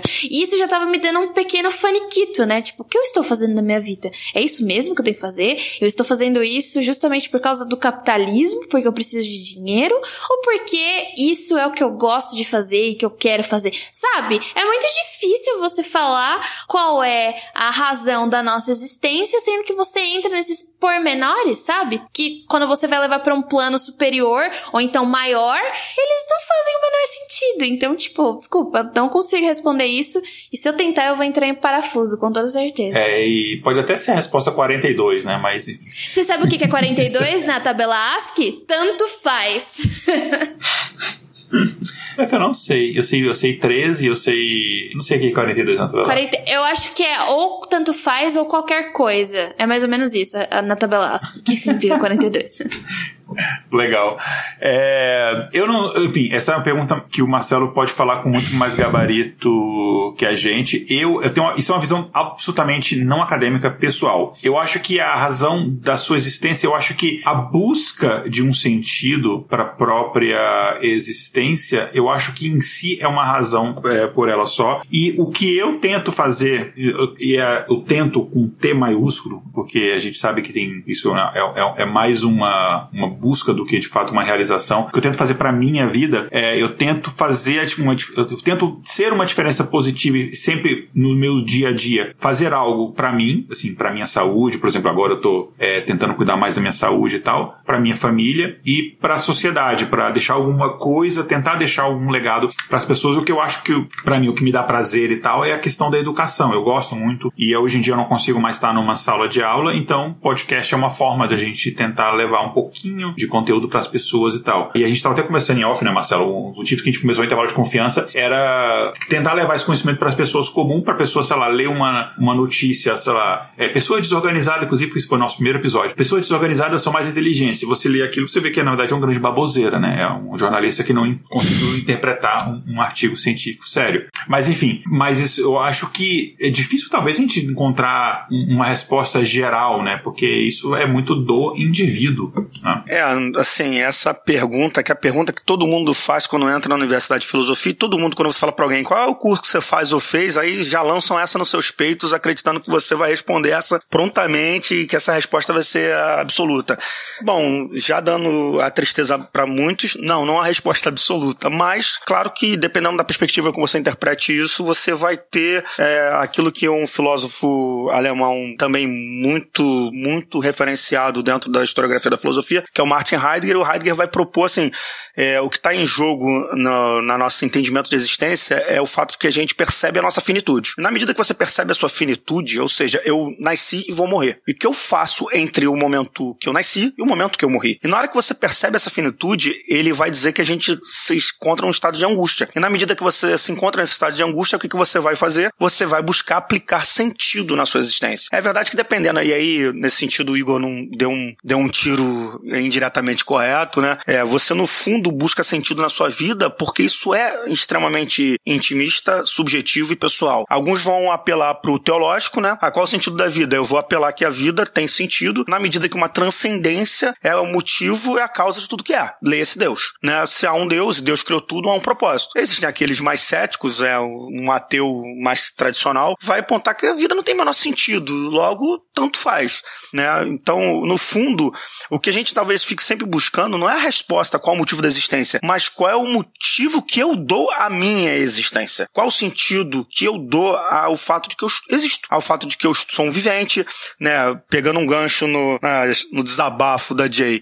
é, você vai todo dia passar horas se locomovendo e indo trabalhar porque isso é o que você precisa ou isso é o sentido daquilo que você gosta, né? As últimas consequências sempre a pior pessoa que existe para mim é o sujeito que fala o seguinte: eu sou orcaholic, eu gosto de trabalhar. Filho, se você pudesse fazer tudo que você deseja pela sua vontade, igual um gênio, sem esticar o braço, você jamais faria essa frase. Uhum. É verdade. O que você tá, as últimas consequências buscando é qual é o sentido que eu dou pro fato que, considerando uma realidade que se impõe sobre mim, o fato de que eu preciso sobreviver e que o capitalismo é, uma, é, um, é um modelo vigente no mundo, qual é o sentido que eu dou para aquilo? Eu preciso buscar um sentido para aquilo, porque senão eu vou me ser tragado nessa angústia. Se eu for tragado nessa angústia, aí você tem aí, tá, todo o arsenal da psicologia para dar conta, da psiquiatria, né? Você vai ter né, depressão, você vai ter uma série de burnout. É, no fundo, essa pergunta, ela é pergunta que ela não tem uma resposta objetiva e universal. É impossível dar essa resposta. O que você consegue fazer é qual a resposta que funciona para mim? Qual a resposta que apazigua a minha consciência na medida em que eu tenho que entender assim, eu existo com algum, com algum sentido ou função? É, você vai ter pessoas que vão ser completamente nihilistas. Ah, cara, tanto faz. Mas até o niilista tem um problema, porque o niilismo radical não é possível. Porque o niilismo é suspender todo o valor. Só que quando eu falo essa frase, eu também tenho que suspender a negação do valor. Então, no fim, você está buscando uma autojustificativa. É, a filosofia se debruça sobre isso não tem uma resposta finalista. É, a ciência mais formal, eu não saberia se eles colocam esse tipo de problema. Eu acho que não. Mas, ainda assim... Não é nem o tipo de problema. Eu acho que a gente só não se propõe a responder esse tipo de coisa porque é individual de cada um. Se a gente coloca o quesito religião nesse rolê aí, mano, vamos embora. A gente nunca vai conseguir responder isso. É, não, sim. É, tem um, um filósofo muito. Um dos filósofos analíticos, é, e aí eu recomendaria eles para vocês, porque parece ser a vertente que vocês tenham mais um, um apreço, um carinho, né? O senhor Wittgenstein, ele vai propor, daquilo que não se pode falar, deve se calar, porque o Wittgenstein, como bom analítico, é aquele que vai pensar o seguinte, é, existem proposições, existem questões que são falsas questões. É, o, o, a, o Wittgenstein foi um autor que revolucionou uma certa vertente da filosofia na medida que ele colocou o seguinte problema, as perguntas erradas estão sendo feitas. Não importa eu perguntar se eu tenho uma alma, se tem um Deus, se o universo é infinito, porque são perguntas que eu não vou conseguir uma resposta. Logo, eu não tenho que me preocupar com elas. Elas são falsos problemas, são problemas de linguagem. Eu, na verdade, a minha linguagem não dá conta de apresentar algo acerca daquilo, de uma proposição verdadeira e absoluta sobre algo. Então, a pergunta é, há uma razão para a existência? Se eu for Wittgensteiniano, eu vou dizer, não, essa é uma falsa pergunta, porque eu não tenho uma resposta transcendente, porque se eu assumir uma resposta transcendente, eu tenho que assumir é, já de partida que há alguma transcendência, que as últimas consequências, pelos meus sentidos, eu não posso provar, por exemplo, e se eu não aceito a resposta transcendente, e aí como a Jay chamou atenção, que seria mais o âmbito do teológico, eu vou ter que ir para uma pergunta finalista casuística.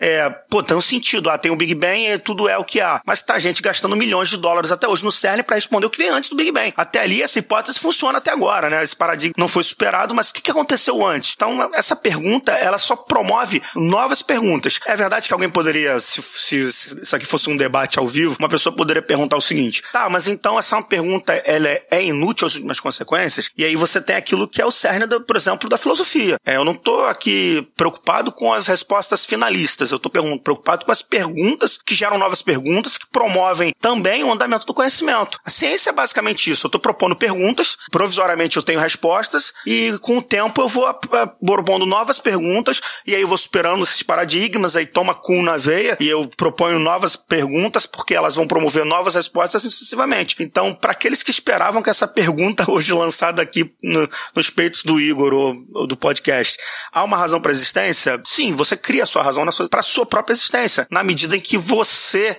é um sujeito lançado num mundo que te antecede e que você busca sentido significado no que está à tua volta. Mais ou menos você poderia seguir essa, essa linha. Eu, eu lembro que você falou essa parte da ciência busca. Eu tenho uma frase que eu gostava muito do professor meu na, na, na faculdade que ele falava que a ciência ela não é o fim, ela é o método e o caminho. Né? Enfim, é interessante. Agora tem a pergunta da Tati, nossa diretora de redação, a Tatiane do Vale. Ela perguntou, é a pergunta mais para você mesmo, Jay. Uh. Se não existem objetos sólidos em nível subatômico, como podem existir em algum nível? Eu amo essa pergunta. Eu amo essa pergunta porque ela basicamente está perguntando se a parede é dura. Na verdade, mais ou menos assim, se os sólidos não são tão sólidos, né? Porque a gente sabe que tem espaço entre os átomos, por que, que eu não atravesso a parede dura, basicamente? Ou então, por que, que eu não caio. Por que, que eu sento na minha cadeira e não atravesso a cadeira? Essa é a pergunta dela, né? Por que, que a gente não atravessa a parede, afinal das contas, já que a gente tem um grande espaço entre núcleo e nuvem de elétrons no átomo? É uma coisa chamada repulsão elétrica. eu gosto muito de falar disso porque a gente esquece, né, de que a gente, os nossos átomos, eles são feitos de cargas negativas e positivas, de que se atraem e se repelem. É que as coisas estão em equilíbrio, a natureza é né? Ela faz com que tudo esteja em equilíbrio, que funcione de uma forma bem equilibrada, só que algumas coisas quando a gente vai estudando, a gente vai percebendo que não fazem muito sentido, certo? Mas a repulsão elétrica, que é o que impede aí a gente de fazer essas coisas dos, dos sólidos serem sólidos, mas não tão sólidos assim, entre muitas aspas, né? Porque a gente tá falando dos espaços que são vazios ali no, nos átomos. O que a gente tá falando basicamente é que quando a gente coloca uma mão na parede, tenta empurrar ela para poder atravessar, a gente não consegue porque os elétrons que tem na, na, minha mão e os elétrons que tem na parede, eles estão se fazendo uma repulsão, né? Eles não estão se atraindo, eles estão se, se reprimindo, não. Eu quero falar que eles estão se reprimindo, mas eles não estão se reprimindo. Eles não vão se atrair. Então, por causa dessa repulsão que a gente não consegue atravessar as coisas, né? Então, basicamente, se não existem objetos sólidos em, em nível subatômico, o que que faz com que a gente não atravesse as coisas é por causa da repulsão mesmo. Eu acho ótimo que a gente esquece desse fator no dia a dia É, então não adianta você chegar lá, você, sei lá, pegar um objeto e falar, você foi pego, você pegou esse objeto, você pegou esse objeto, isso aqui. Não, eu não peguei porque na verdade é meus átomos nunca tocaram. Não, não adianta jogar esse carro, não. É, é. é, é eu, o que eu acho interessante é que a gente tava discutindo isso no editor esses dias. É que os, os átomos, eles estão vibrando, ponto final. Eles estão vibrando nos sólidos também. Só que a vibração, ela é menor do que nos outros estados da matéria, né? No estado gasoso e no estado líquido. Mas eles continuam vibrando. Então, chega um momento que você, que tá ali aprendendo isso, acho que se você não pensou sobre isso, não sei. Mas eu, quando eu aprendi, eu falei assim, mas pô, então por que, que as coisas são duras, né? Eu tô aqui batendo na minha mesa. Por que as coisas são duras se eles estão vibrando de fato e se tem espaço entre os átomos? Então tem essa questão da repulsão elétrica, que por sinal é uma das forças, né? A gente tem força gravitação, a força gravitacional, força fraca, força forte, força nuclear, e essas repulsões aí eletrônicas, eletromagnéticas, elas estão nessa jogada. Legal, adorei resposta. É, e a pergunta? Agora a gente tem uma pergunta aqui do Rui Guilherme. Essa também é bem interessante. Só queria perguntar uma coisa, né? As questões de física, Vral, as questões de filosofia pro Igor. Tá, tá, tá, tá, tá. É, é,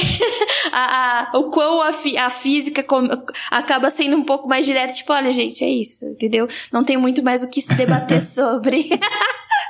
Tá aqui, tá aqui essa fórmula para você aprender a calcular isso. Não posso é... mais falar sobre porque é isso. Ah, mas quântica nem é assim, não. Não, jamais. Ah, ah, inclusive eu vi uma piada, eu vi uma piada hoje, tem essas, esses memes do Chimbinha, melhor guitarrista do mundo, né? Eu vi hoje assim, cara, o Chimbinha é tão bom que ele toca nas cordas da teoria das cordas, ele não toca nem no, na guitarra. Ah! Muito bom. é, enfim, quem sabe um dia até um episódio, hein, Jay? Não sei se, se é, é, loucura demais, mas enfim, vamos lá. Pergunta me do... chame, não, me chame porque me chame porque eu tô usando na minha tese. Eu tive que estudar sobre teoria das coisas, eu não sabia porcaria nenhuma. Agora eu sei alguma coisa, porque não é não faz parte do meu campo. Eu sou física, mas eu não sei tudo, tá? Por isso que provavelmente se eu falar alguma coisa aqui posso estar errada porque a minha área é outra. Mas eu estudei, então eu acho que eu já consigo falar sem falar tanta groselha. Olha, que legal. Oh, maneiro. Perfeito. Podia ser pior. Alguém podia assistir Interestelar e dizer que dá conta, né? né? É, sou formado em física pelo Interstellar, né? É, ah, tem alguma pessoa, uma galera que mandou boa noite, o André Moreira, boa noite, e o Guilherme Yuki mandaram boa noite aqui, falaram que chegar atrasado, não tem problema não, gente. Pergunta do Rui Guilherme, por que que a gente sonha interessante, né? Eu, deixo, eu vou falar depois, uma parte que eu li, mas é mais de uma. É uma teoria que é difícil a gente. A teoria não, é uma hipótese que é difícil a gente comprovar, mas uma ótica da, da evolução. Mas eu vou, eu vou primeiro escutar. E aí, por que, que a gente sonha? O que, que a filosofia fala sobre isso? Ou a física, não sei se a física já estudou sobre isso. Ah, a física, eu só sei falar da parte química, né? E da parte neurológica, que é o que eu sei. Mas vamos deixar aí pro Marcelo. Vai, Marcelo, brilha, brilha pra nós. ah, legal, né? Vocês gostam de dar os tiros mais pesados na gente, né? Vocês acham que, que a gente tem a resposta final? filosofia é só pergunta, não, gente. Então, no fundo, ela faz mais pergunta que qualquer outra coisa. Não necessariamente você vai ter as respostas pra gente, mas eu acho que você elucida muito bem a pergunta, do qual a gente pode pensar sobre as nossas eventuais respostas. Tipo, não a gente, mas acho que até as pessoas que estão ouvindo, né? É, conforme se vai dissertando e filosofando, literalmente, porque eu acho que filosofia, ela é um exercício, um exercício quase que contínuo, você começa a tirar as suas próprias conclusões, e elas não necessariamente vão ser iguais para mim ou para você, né? É, a Jay, sem querer saber, ela é um pouco heideggeriana, porque... É?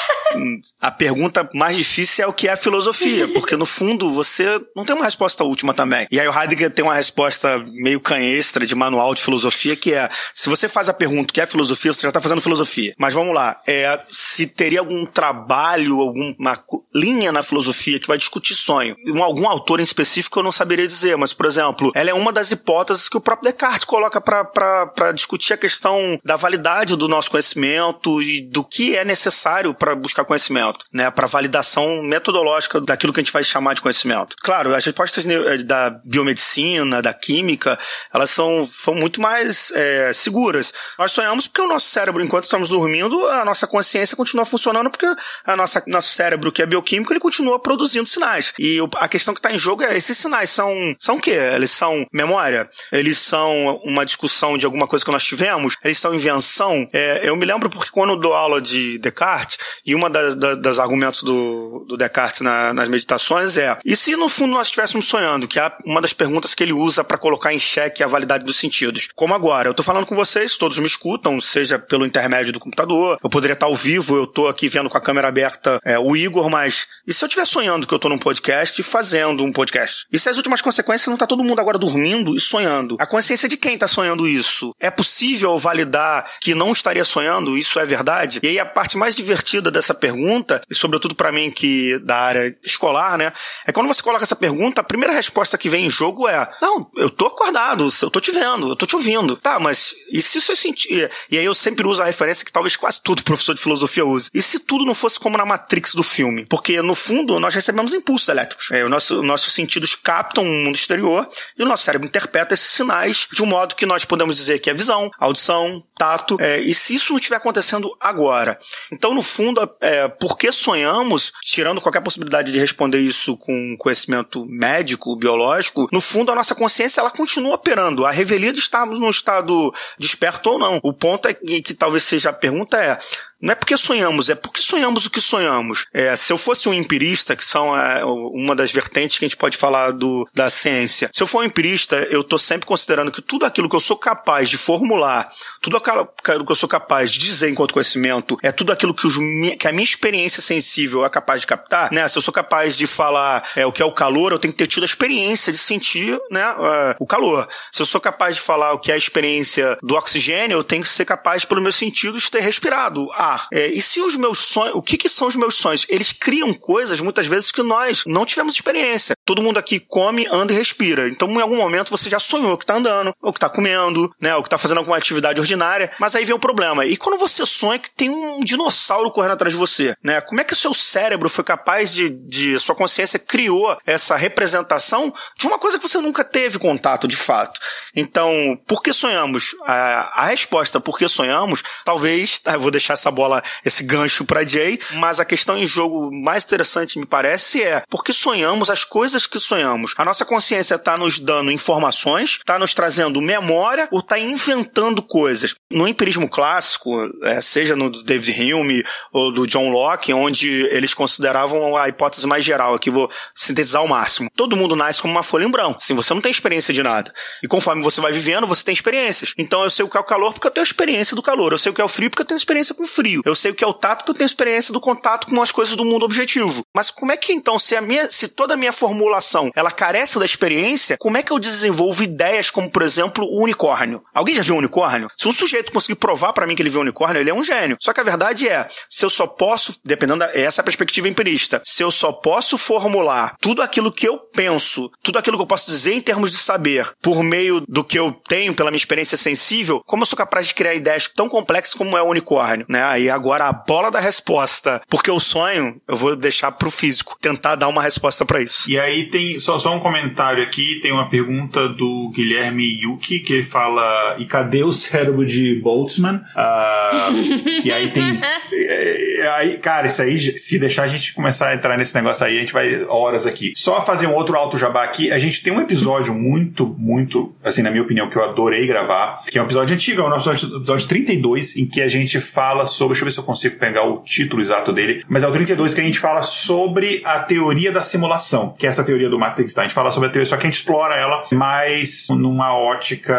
A gente explora tanto na ótica mais empirista, assim, quanto numa ótica mais de ordem filosófica, digamos assim. Fica, a gente tem, até tem eu e tem uma filósofa e uma. e, um, e o Pablo da, da, da, área de. mais de, de uh, psicologia e tal, que é um episódio bem legal. Em relação aos sonhos, do ponto de vista da biologia ou da, da, da, mesmo da teoria da evolução, o que se diz a respeito, que existe uma hipótese a respeito, que é uma, é uma coisa difícil da gente de fato testar, porque é uma coisa difícil da gente conseguir mensurar em, em, em todas as espécies animais, mas é que para muitas espécies animais o sonho ele é como se fosse uma simulação de realidade que ele nos ajuda a treinar para situações da vida real é, e que isso é uma vantagem evolutiva que esse, é, animais que eles digamos assim, pensando em termos de linha evolutiva. Animais que ele desenvolviam essa capacidade de sonhar com situações reais, elas treinavam como reagir em situações de perigo ou se preparavam, mesmo que é, hipoteticamente, para situações de perigo, para que quando elas acontecessem de fato não fosse uma surpresa. E isso é menos arriscado do ponto de vista da sobrevivência daquela, daquele indivíduo do que você de fato enfrentar aquela situação de forma real pela primeira vez, porque pode ser que você não sobrevive e não tenha uma segunda vez. Então você fazer esse espécie de treinamento simulado no seu cérebro enquanto você está dormindo é mais seguro, porque no final o que aconteça no sonho, não importa o que aconteça, você acorda no final ali, né? Então, ah, foi só um pesadelo, beleza.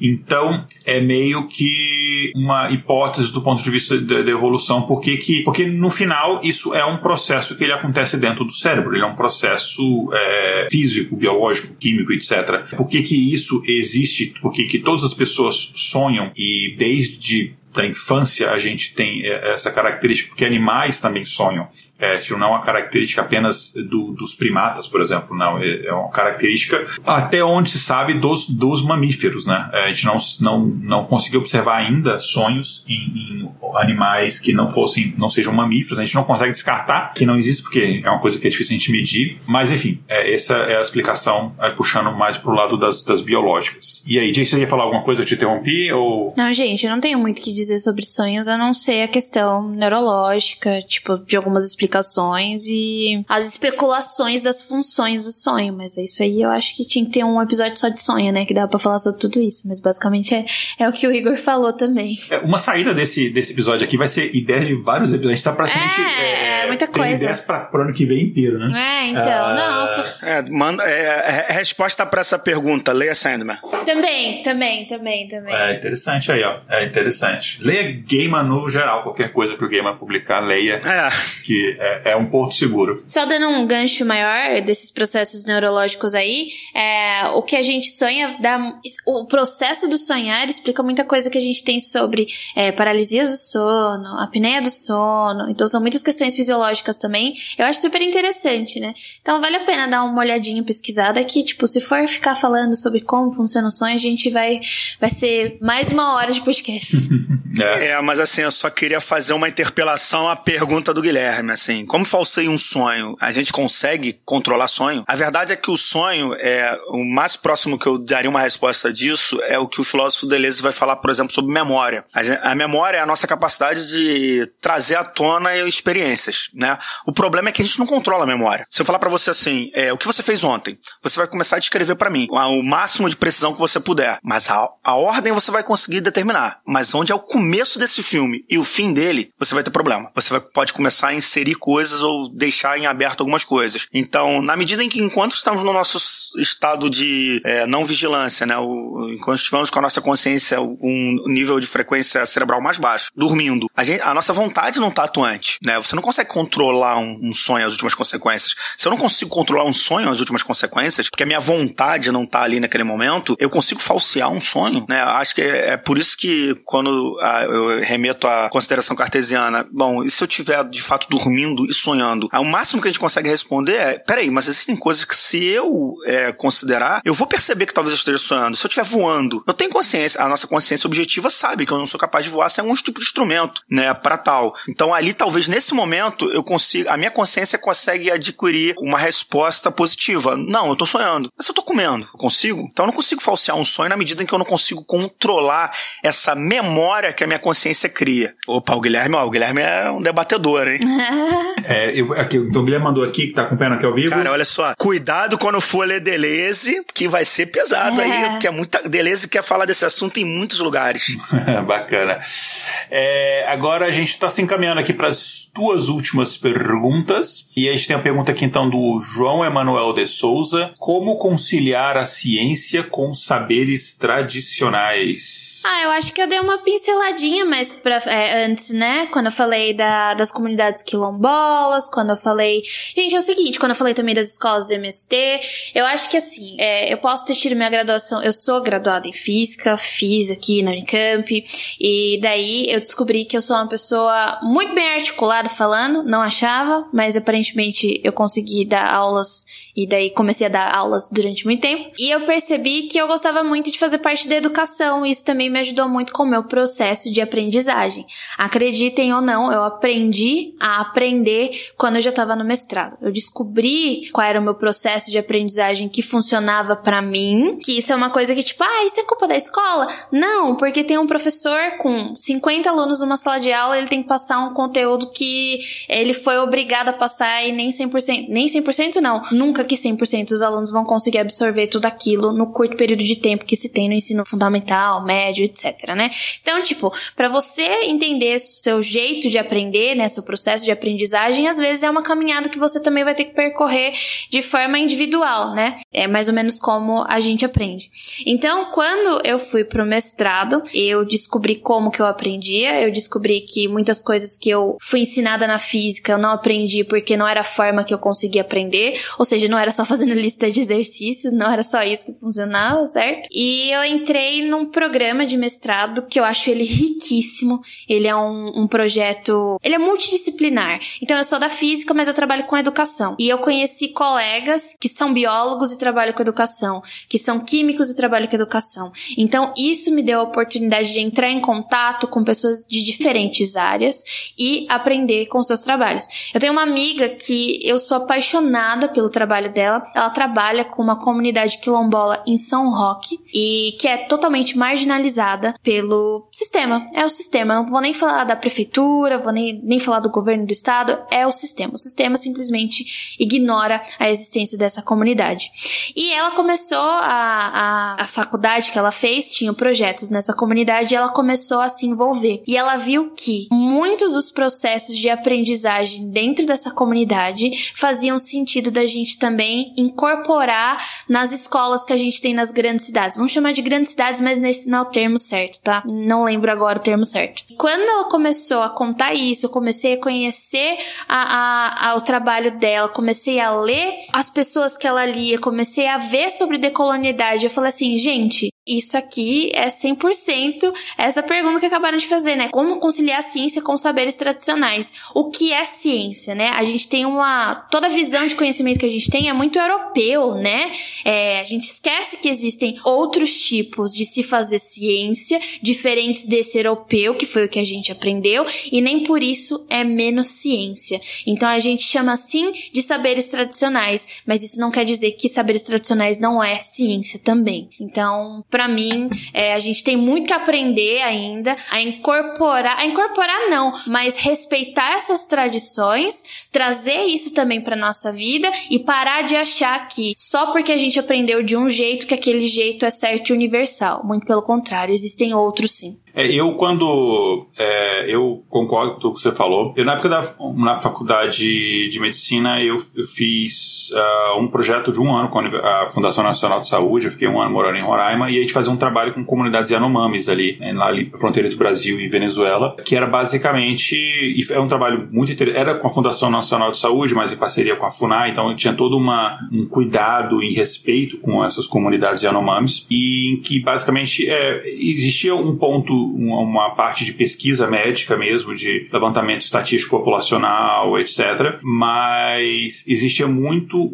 uma troca de a, é, a, gente aprender como as pessoas, principalmente mais idosas ali da, daquela comunidade, é, usavam aquele conhecimento passado de forma oral, de geração para geração, para tratar da saúde das pessoas, enfim, o que, o que, por exemplo, termos práticos, assim, o que você fazia quando a pessoa estava com febre ou tinha sintoma disso ou daquilo, é, e o que que tinha em relação ao conhecimento e a gente trazia algumas coisas para eles também, mas tudo ali dentro do que eles tinham em termos de recurso e realidade, né? É realidade. da realidade deles. É uma é. realidade diferente da nossa. Não só foi uma aula para mim de, de humildade, de que você chega muito pomposo, é, com aquela sua visão de que, não, é. E assim, eu tinha 20 anos, é, foi exatamente 20 anos, foi em 97. Então, assim, conhecimento zero de, de, de, de mundo e tal. A minha visão assim, mesmo antes da primeira visita, quando eu entrei no projeto, era aquela coisa muito de sal, sabe aquela coisa de que depois você acaba percebendo salva, entre a Salvador Branco, que Ai. vou ajudar aqueles ignorantes. Putz. Na primeira reunião, o cara que vai fazer a, o nosso curso de iniciação, ele já quebra isso. Fala, ó, se você chegar com essa posição aqui, você já pode levantar e sair, que não é o nosso objetivo aqui. E foi muito bacana por isso, que falou, ó, é uma troca, é um conhecimento e não sei o quê, tanto que a gente não levava nenhum tipo de equipamento médico, nesse tipo de coisa, então a gente, inclusive foi um aprendizado de própria medicina para mim, porque você não usava nenhum dos equipamentos, aparelhos para, sei lá, ferir pressão, não sei o que, você tinha que tentar, é, até mesmo com toque, esse tipo de coisa, ter, ter, ter, é, ter, esse tipo de tratamento com aquelas pessoas. E a gente aprendeu, digamos, de todo troco, troca de conhecimento, eu acho que a gente aprendeu 90% e talvez a gente deixava ali 10% de alguma coisa ou outra. E, e foi uma aula de humildade de você ver, não, cara, existe muito conhecimento aqui. Esses caras nunca tiveram contato com nada do que a gente tem de teoria de, de médica de, ou de biologia, os caras não sabem o que, que é, sei lá, uma célula, mas tem muito conhecimento ali que, cara, a gente usa palavras diferentes, terminologias diferentes, a gente usa um monte de coisa muito mais caro, mas a gente é, é o que a gente faz. O jeito deles tratarem, por exemplo, uma pessoa com febre e tal. E sem contar que eles eram muito mais saudáveis do que a gente no geral, até questão de hábitos diários, alimentação, etc, né? Então, assim, é, é possível sim, eu acho, até extrapolando, não falando em saber tradicional, mas extrapolando, existe também o debate entre, por exemplo, ciência e, e religião. A gente trouxe até o Keller aqui num episódio é, que a gente estava falando sobre alquimia, e é um, um ponto que a gente estava falando é isso. Não precisa.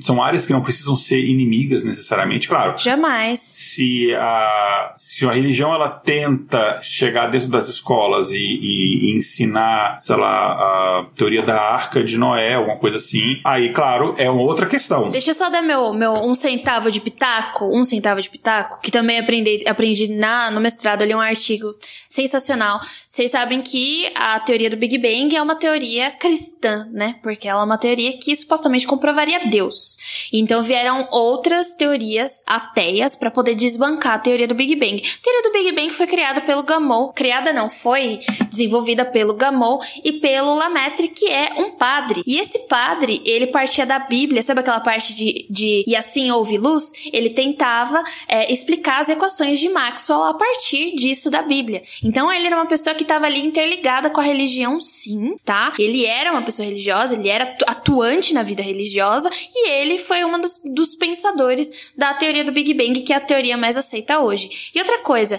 é, sala de aula, escola, é um lugar seguro para se tratar de religião. Você está dentro de um lugar seguro onde você, a, a, em tese, não sofrerá preconceito, aprenderá e você vai estar em contato com outras culturas além da sua.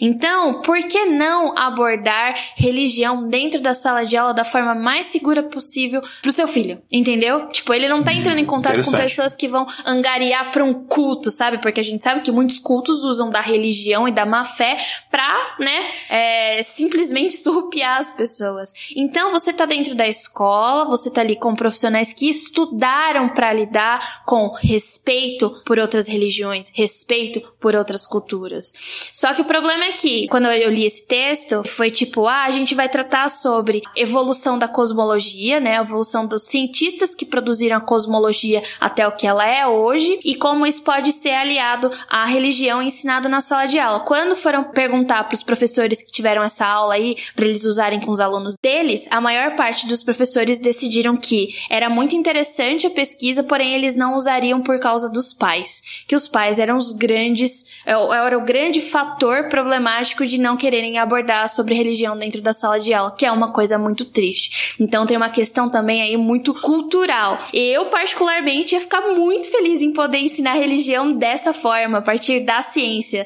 a partir da cosmologia, mas a gente tem essas barreiras, né? Enfim, e ficou aí o meu um centavo de, de opinião sobre isso. Legal. Algum comentário sobre, esse, sobre essa pergunta? Então vou dar meu um real de contribuição a isso. Vamos lá. Tenho, porque eu tive, é, ela tá falando isso, mas eu tive essa experiência mais de uma vez em sala de aula. Sobretudo porque primeiro é um senso comum de que a pessoa que tem aula de filosofia, ou dê aula de filosofia, ela necessariamente é, é ateu, que é uma estupidez. O que mais existe é filósofo cristão. Mas eu, talvez, e até um, eu até tendo a concordar com a fala da Jay e ela pode ser sistematizada do seguinte modo. O problema não é ter uma religião quanto um tipo de saber, ele é só um outro tipo de representação de um fenômeno que lhe escapa. O problema é quando isso não afeta aquilo que é o regime do político. Por quê? Porque o, se você pensar que é, boa parte do criacionismo é, ele é uma, uma tentativa de justificação para todo o regime de causalidade do que é, ou seja, da existência, o que está em jogo no teológico é ele é um conjunto moral. E aí vem um problema. Porque ele não é só uma tentativa de muito outra forma de explicar um fenômeno. Ele é um conjunto moral. Se você pegar a própria Bíblia ou qualquer documento cristão que sirva historicamente, ele é todo um conjunto de preceitos morais que tentam é,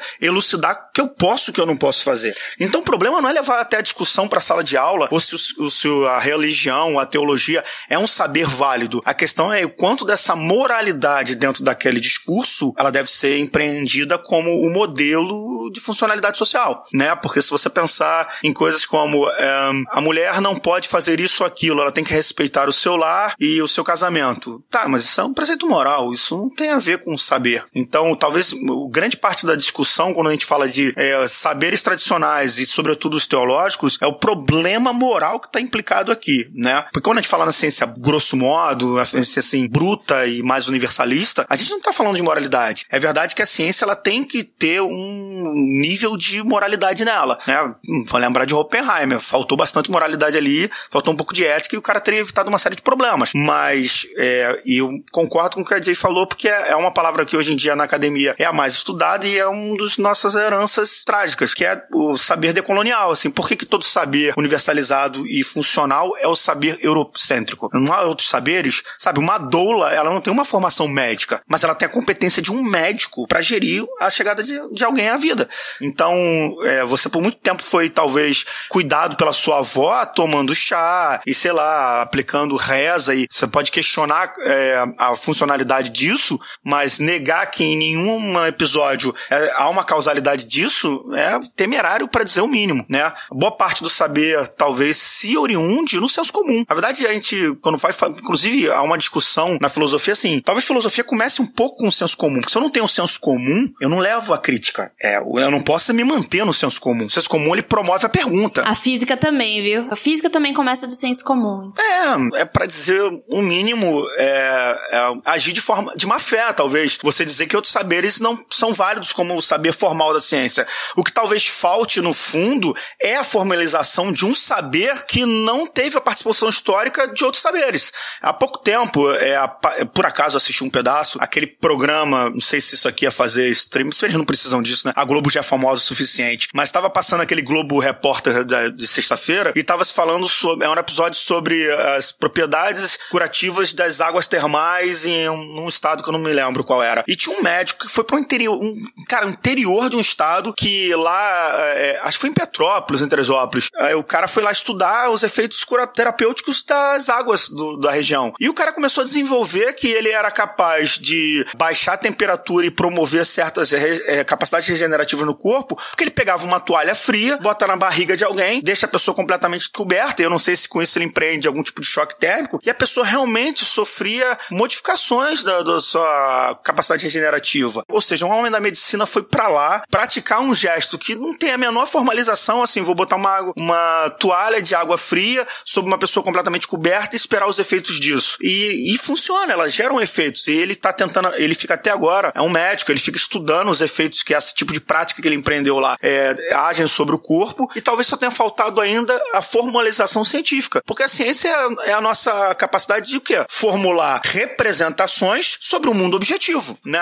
Você não tem nada mais diferente do que isso. Eu estou propondo uma linguagem que dá conta de um mundo. E a gente só consegue entender mundo com linguagem. E o que talvez falte naquilo que a gente vai estar tá chamando, talvez muito, muito, de forma muito geral, de saberes domésticos, saberes gerais, saberes do senso comum, eles são saberes de fato que falta ainda o quê? Uma linguagem que tenha uma formalização, uma metodologia que pode ser colocado num outro tipo de termo que as pessoas considerem, ah, não, isso é ciência. Talvez só falte tempo para isso aí ser melhor desenvolvido. Já para o episódio meio longo, então caminhando aqui para nossa última pergunta, é a pergunta da Júlia Paz: como surgiu a vida? Eu vou dar a perspectiva do que a gente conhece em termos de biologia e aí vocês podem, se quiserem, é, adicionar algum comentário em cima, mas enfim. A resposta para essa pergunta é muito simples. É, a gente não sabe, mas a gente tem algumas indicações. O que a gente tem de indicação é que existe algumas hipóteses ou até algumas teorias. Né? Existe, enfim, teoria de que pode ter vindo de um outro planeta. De fato, não alienígenas do passado, não é isso, gente. É tipo algum meteorito, alguma coisa contendo algum tipo de material orgânico, enfim, pode cair na Terra. É uma teoria interessante. Mas o que a gente sabe é que, imaginando que a vida que existe na Terra surgiu de fato na Terra,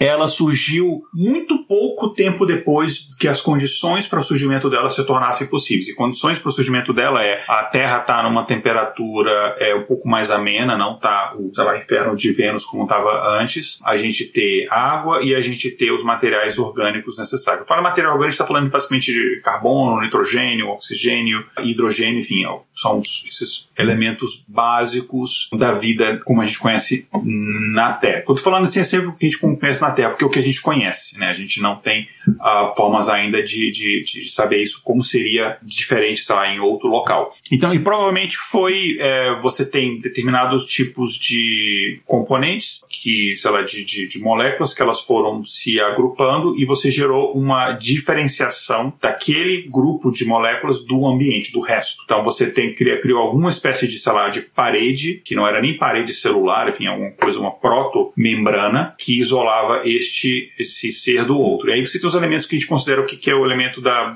vida em si, né? É você ter determinado organismo que ele tem o próprio mecanismo de reprodução, enfim, e ele tem uma transferência de informação, né? que a gente chama hoje de transformação de informação genética. Então, assim, é, você tinha proto, é, proto-vida, digamos assim. É, é, antigamente, você tinha só um grupo de moléculas que, que ela conseguia meio que se uh, utilizar a matéria do ambiente para criar outro elemento. Eu estou tentando não usar a palavra indivíduos, mas assim, vou usar só para a gente entender melhor. Semelhante assim, ser um processo é, inicial de reprodução. Antes até de você ter qualquer tipo de. de... Porque quando a gente fala de, de, genética, DNA, o que, que é basicamente o seu, o seu DNA, né? Para que, que ele serve? Basicamente, ele é é, o código-fonte de produção de proteínas. É basicamente é isso daí. A gente tem a vida na Terra baseada em carbono, basicamente porque a, a, a, o átomo de carbono ele é extremamente flexível. Você consegue fazer um monte de ligações químicas com ele. Então é basicamente por isso. Então assim, é, indo o, a natureza ela sempre vai num caminho de menor gasto de energia. Né? Então é, é o, o, jeito mais fácil que você consegue fazer moléculas complexas e muito grandes de forma mais eficiente né? através do carbono. E aí foi surgir aí. O que eu aí dá pra gente falar muito sobre isso aí, mas uma coisa que eu acho interessante é que a nossa primeira forma de você ter uma coisa, um código genético, que é basicamente o seguinte, uma sequência de aminoácidos que você consegue usar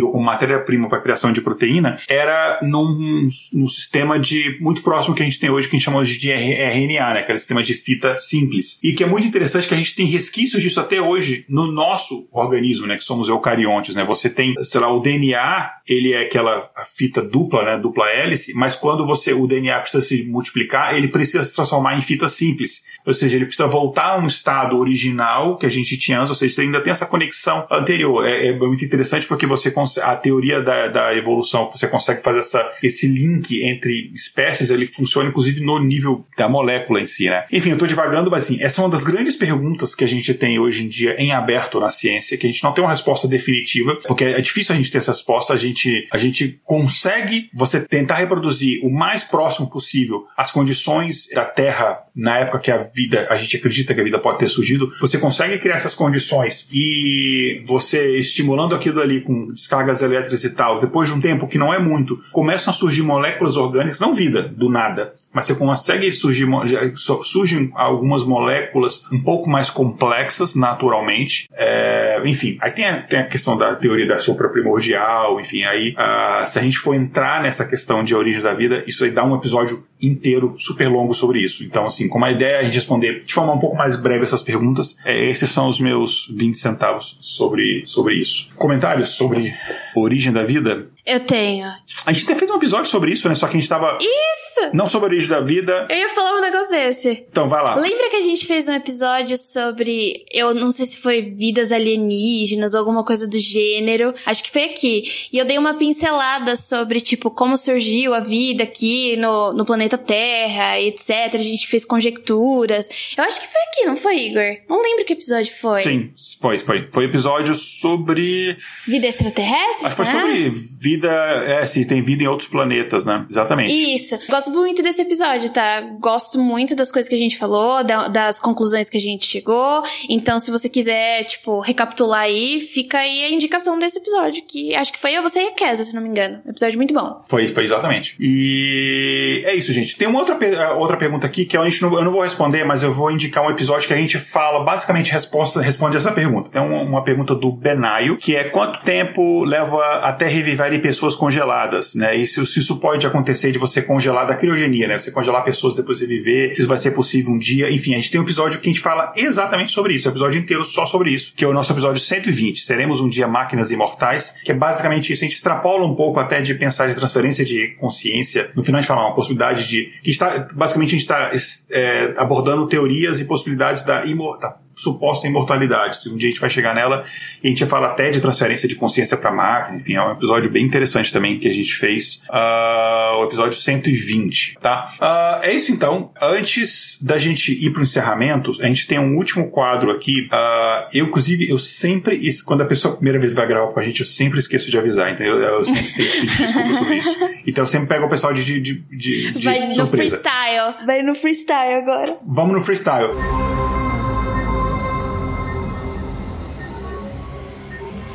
Espaço Amostral. Então a gente está entrando aqui no nosso quadro Espaço Amostral, onde a gente traz aqui indicações culturais para os ouvintes. E elas podem ter relação com o tema ou não. Eu, normalmente eu trago indicações que não tem nada a ver com o tema. É basicamente alguma coisa que eu tô lendo, tô assistindo, alguma coisa assim. Então, uh, como eu não avisei o Marcelo disso, eu vou, para dar um tempo dele pensar aí o que, que ele poderia indicar. Não precisa ter relação com o tema, não. Pode ser uma série, um filme que você tá vendo, um livro que você tá lendo agora, enfim, qualquer coisa assim. Uh, não precisa nem ser indicação cultural, pode ser. A gente já indicou, bebam mais água, façam meditação, faça terapia, pessoal, enfim, que é sempre uma recomendação muito boa. É, mas, enfim, então enquanto o Marcelo pensa, eu vou, vou passar para Jay.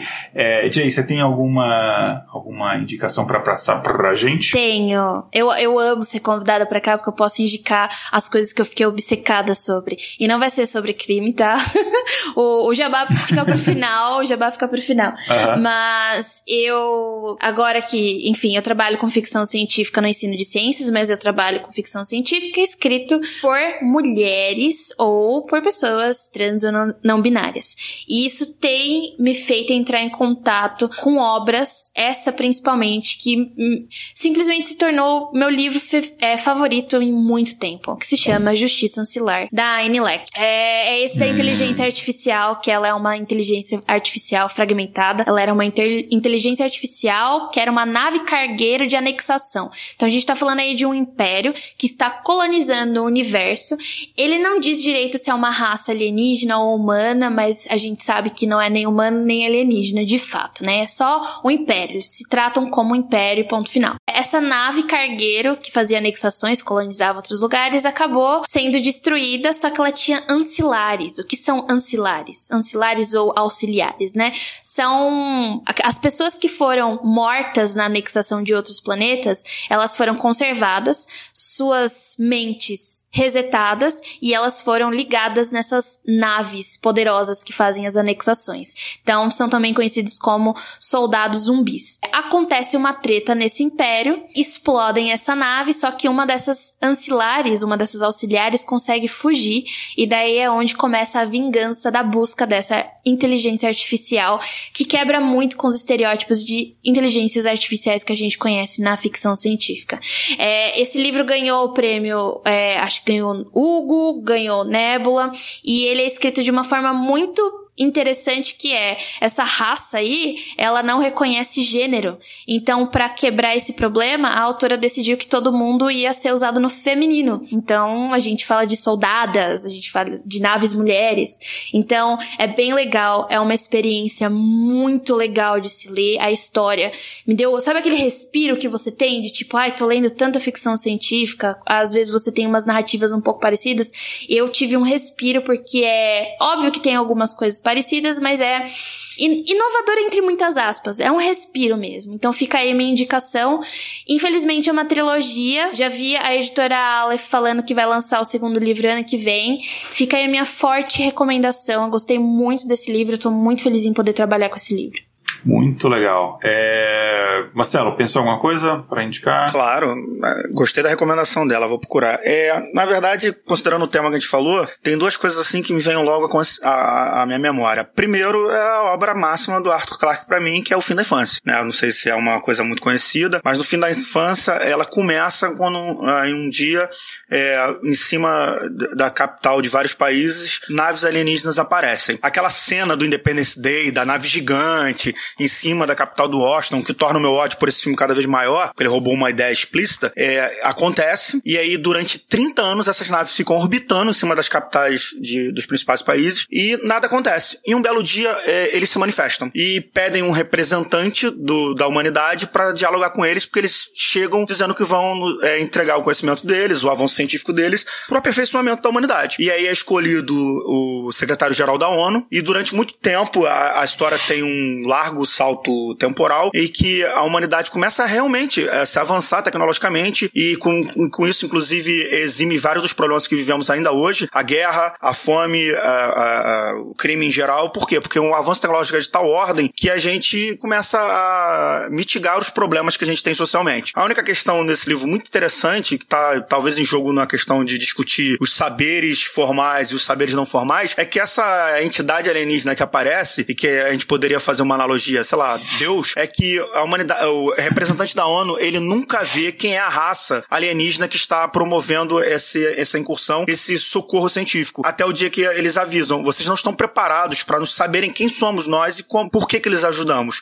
Então, ao decorrer da história, é passado, se eu não me engano, chega a virar um século ou mais, e até o dia que eles assumem que nós estamos evoluídos o suficiente para se apresentarem. E não surpreendentemente, essa raça alienígena, ela tem a seguinte descrição no livro. Ele é vermelho, ele tem cascos nos pés, ele tem cauda, ele tem chifre e ele tem garras. Ou seja, toda a representação do diabo no catolicismo. Ou seja, é, quando acontece esse momento de revelação, a humanidade já atingiu uma consciência e um desprendimento de todas as mitologias anteriores, de todos os preconceitos, que ele olha essa, essa representação que nós temos hoje ainda, dessa figura mítica, e ele olha com indiferença, ele é só um ser diferente de mim. A outra referência que me parece muito interessante é uma série da, da, da Apple TV, muito, muito, muito legal, que é Severance, que aqui eu acho que chamam de ruptura. Muito é bom, a, muito bom, muito bom. A gente já indicou aqui, é muito legal mesmo. É muito, é, cara, é genial. Ainda mais se quiser discutir questão de consciência, e a aposta da série é justamente sobre isso. É o que acontece se eu consigo desprender as minhas memórias e vivo uma vida sem as memórias que eu tenho cotidianamente. Eu sou outra pessoa? Porque essa e é a como pergunta. é que o capitalismo explora essa tecnologia para escravizar basicamente as pessoas? É, porque o, o legal no Severance é que, primeiro, ele coloca em questão assim: o que sou eu? Eu sou o que eu sou, sou aquilo que eu lembro que eu sou. E outra, aquilo ali, para mim, é alienação no seu auge, cara. Assim, eu tô tirando você da sua existência privada, botando você num outro tipo de existência, sem sentido, porque os caras fazem um trabalho lá que nem eles sabem para que eles fazem, eles não sabem o que é o trabalho que eles fazem, mas eles fazem. E nada muito diferente do que a gente sofre no capitalismo moderno, né? Você é jogado dentro de um sistema complexo e a troco de quê, né? De, sei lá, sobreviver. Então essas seriam essas referências que eu acho que elas permitem, numa ilustração talvez menos enfada do que a minha fala, é, tentar perceber assim, o que, a gente está falando em termos de ciência? Porque a gente precisa da ciência na medida que a gente precisa dar sentido às coisas. É, a gente cria a representação das coisas. É, se eu sou capaz de falar hoje, sei lá, árvore, rio e montanha, é porque eu tenho uma representação na linguagem que me permite discriminar algum fenômeno do mundo e com ele dar algum sentido, né? A natureza sempre existiu desde que existe o universo. Mas o problema é qual o sentido que eu tenho que dar isso para que eu mesmo compreenda esse fenômeno que já está diante de mim, já que eu estou lançado num mundo que já existe, né? É, muito legal. Eu vou uh, deixar aqui duas indicações rapidinhas, uh, que é que eu sei que já está bem bastante tarde aí, que é, primeiro, eu vou deixar um, eu, eu, eu comentei que antes, é um, tem um livro do David Chalmers, acho que eu não sei se é o primeiro livro dele, uh, que é o, o, título em inglês saiu como The Conscious Mind, a mente consciente. Então, David Chalmers, a mente consciente, é um livro eu acho muito bacana. E tem uma série, eu tô assistindo um monte de coisas, é, então daria para ficar indicando um monte de coisas aqui. Mas tem uma série que eu tô achando interessante, não é uma série maravilhosa, mas é uma série interessante. A premissa dela é interessante, que é uma série da Amazon Prime, que é The Peripheral, que tradução em inglês seria o periférico.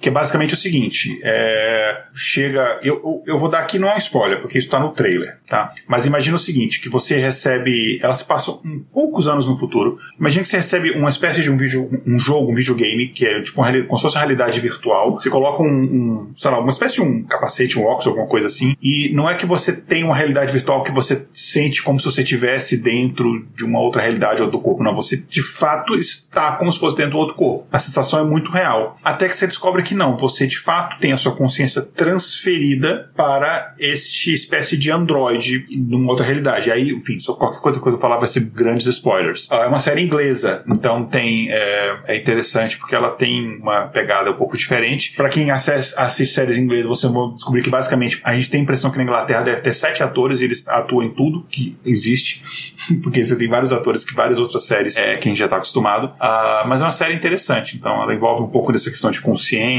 ela envolve, uh, enfim, tem viagem no tempo? Não sei, não sei. Isso aí eu vou, vou deixar em aberto. Olha o spoiler, uh, olha o spoiler. Não, não é um spoiler. Na verdade, isso aí vai. Isso é um debate que acontece já no primeiro episódio. enfim, é isso. É uma série que ela, ela tá na primeira temporada, ela ainda está rolando, então assim, ela ainda tá tendo episódios novos sendo liberados semanalmente, então é uma série que dá pra, dá pra, dá pra acompanhar desde o comecinho. é isso então, gente. Então, mais uma vez, muito obrigado por vocês terem participado. Eu vou deixar aqui um espaço final para vocês se despedirem, deixarem jabás e tal. E lembrando o pessoal que é, todos os links de redes sociais, de podcasts, etc., do pessoal aqui, a gente vai colocar no post do episódio. Então, depois até peço a vocês passem para mim os links direitinho, ou até coloca só na pauta que a gente vai informar tudo pro pessoal. Então, vamos chover, vamos em ordem alfabética. Jay, como o pessoal, todo mundo aqui já te conhece, mas tem, bom, na verdade a gente tem vários, a gente tem vários ouvintes novos. Então, como é que o pessoal te encontra? Fala um pouco dos 123 projetos que você está participando. Não, é, agora eu tô participando bem menos, agora só tô aceitando o convite de podcast que eu já gravei, porque. Já gravei antes, porque tá muito difícil, tá muito. Tudo muito difícil e apertado. Mas, eu sou a Jay Carrillo, eu sou participante, produtora de conteúdo do Mundo Confidencial, então você pode me encontrar lá falando sobre alienígenas e teorias da conspiração, casos insólitos. É, eu também tenho um spin-off lá, num projetinho no Mundo Freak que se chama Criminologia, onde eu tratei durante duas temporadas sobre aniquiladores de famílias. Não sei se vai ter terceira temporada, então tamo aí vendo o que, que vai acontecer. Então eu basicamente falo sobre crimes. Uh, eu também tô no Twitter e Instagram com o mesmo arroba, que é Jean Grey, J-Y-N-G-R-E-Y.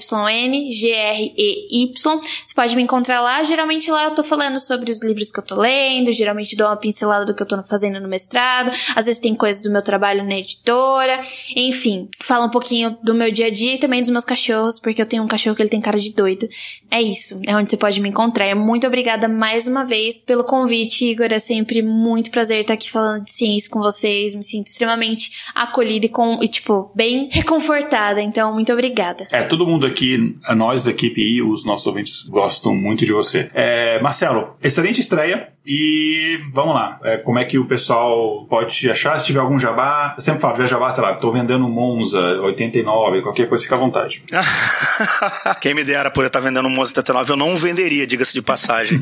é, é, não, é assim, eu havia comentado com, com o Igor em off, é a experiência completamente nova para mim. Eu pouco escuto podcast, mas achei uma experiência interessante. É, percebo que talvez seja melhor assistir mais podcast para até poder ter uma dinâmica melhor, porque é um outro veículo de distribuição de conhecimento, se não de conhecimento estrito senso, pelo menos de debate, né? Eu atuo como professor, né? E é, basicamente ainda hoje numa labuta diária de é, a importância do saber, né? E considerando atualmente o momento aqui que a gente vive nacional, né? Onde a ignorância, o obscurantismo se fazem presentes, é o momento é esse de ter mais veículos de, de informação como esse, ou pelo menos de discussão, né? Porque a filosofia está muito mais preocupada com a discussão do que a resposta finalista. É, agradeço muito o convite, Igor, e a Alane que fez o comentário. Agradeço a Jay, virei um novo fã. É, é só, a parte criminologia que eu não, não, busco muito saber isso. Existem até livros interessantes, tenho certeza. Tem um livro muito interessante sobre um, um jornalista da New Yorker, em que ele tem um artigo em que ele propôs um caso que aconteceu, um caso real. É, o cara era, se eu não me engano, para minha decepção, ele era alguém que era oriundo da área de filosofia e ele quis testar certos é, pressupostos filosóficos de alguns autores e ele matou uma pessoa e tentou formular um conjunto de evidências que não levassem a ele. Ele quis botar em xeque assim: se eu não tenho evidências, eu cometi um crime. Esse caso rodou anos até que um policial identificou porque esse cara lançou um livro em que ele é era uma ficção, a princípio, né? E nesse livro ele descreve o contato de uma pessoa com um terceiro e que ele mata essa pessoa para testar hipóteses filosóficas. Ou seja, o cara escreveu um livro sobre o crime que ele cometeu. Eu conheço esse caso, infelizmente. Que loucura. Eu conheço esse caso. Pesadíssimo. É, eu não conhecia, não. É, então, é. Caraca. É, eu não vi o filme, tem um filme um, baseado nisso, tem um filme com Jim Carrey, mas eu não quis ver. Mas o artigo é muito interessante, é que eu não tô me lembrando o nome do livro. É ele saiu aqui no, no traduzido como uma coletânea. Uhum. E ele é um artigo que coloca em xeque uma série de coisas. Por exemplo, a noção de evidência. É, se eu tenho algo escrito, uma foto, a narrativa de alguém, ele serve às últimas consequências como a evidência final, né? Se eu deixar aqui, se eu anotar num papel como é que foi o podcast de hoje e colocar aqui que no meio do podcast o Igor levantou e jogou a cadeira pro alto e eu enterrar isso na cápsula do tempo, daqui a 100 anos alguém tirar e alguém ler, a pessoa vai tomar isso como verdade? Aconteceu? Foi um fato? Ou isso é uma invenção? Isso é um problema aí filosófico muito interessante. É isso aí. Então é isso, gente. Obrigado. Obrigado a todo mundo que acompanhou ao vivo. Obrigado pessoal que está ouvindo depois de editado o episódio. É, um grande abraço e, como é o último episódio do ano aqui, desejar aqui é, Feliz Natal, Ano Novo para todo mundo. É, e até então a nossa próxima temporada. Mas acompanha a gente no grupo dos ouvintes, nas redes sociais, no YouTube, que a gente vai tentar lançar alguns conteúdinhos extras aí nas férias, beleza? Tchau, tchau. Então, gente. Acho que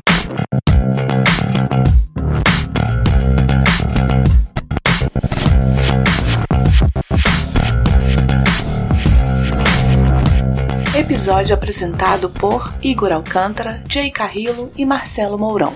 Pauta escrita por Tatiane do Vale. Vitrine, Júlia Frois com a colaboração de uma inteligência artificial. Vinhetas, Rafael Chino e Léo Oliveira. Voz das vinhetas, Letícia Dacker e Mariana Lima. Direção de redação, Tatiane do Vale. Redes sociais, Késia Nogueira e Tatiane do Vale. Gerência de projetos, Késia Nogueira. Edição, Léo Oliveira. Para saber mais sobre o nosso projeto e apoiar a divulgação científica, visite intervalodeconfianca.com.br.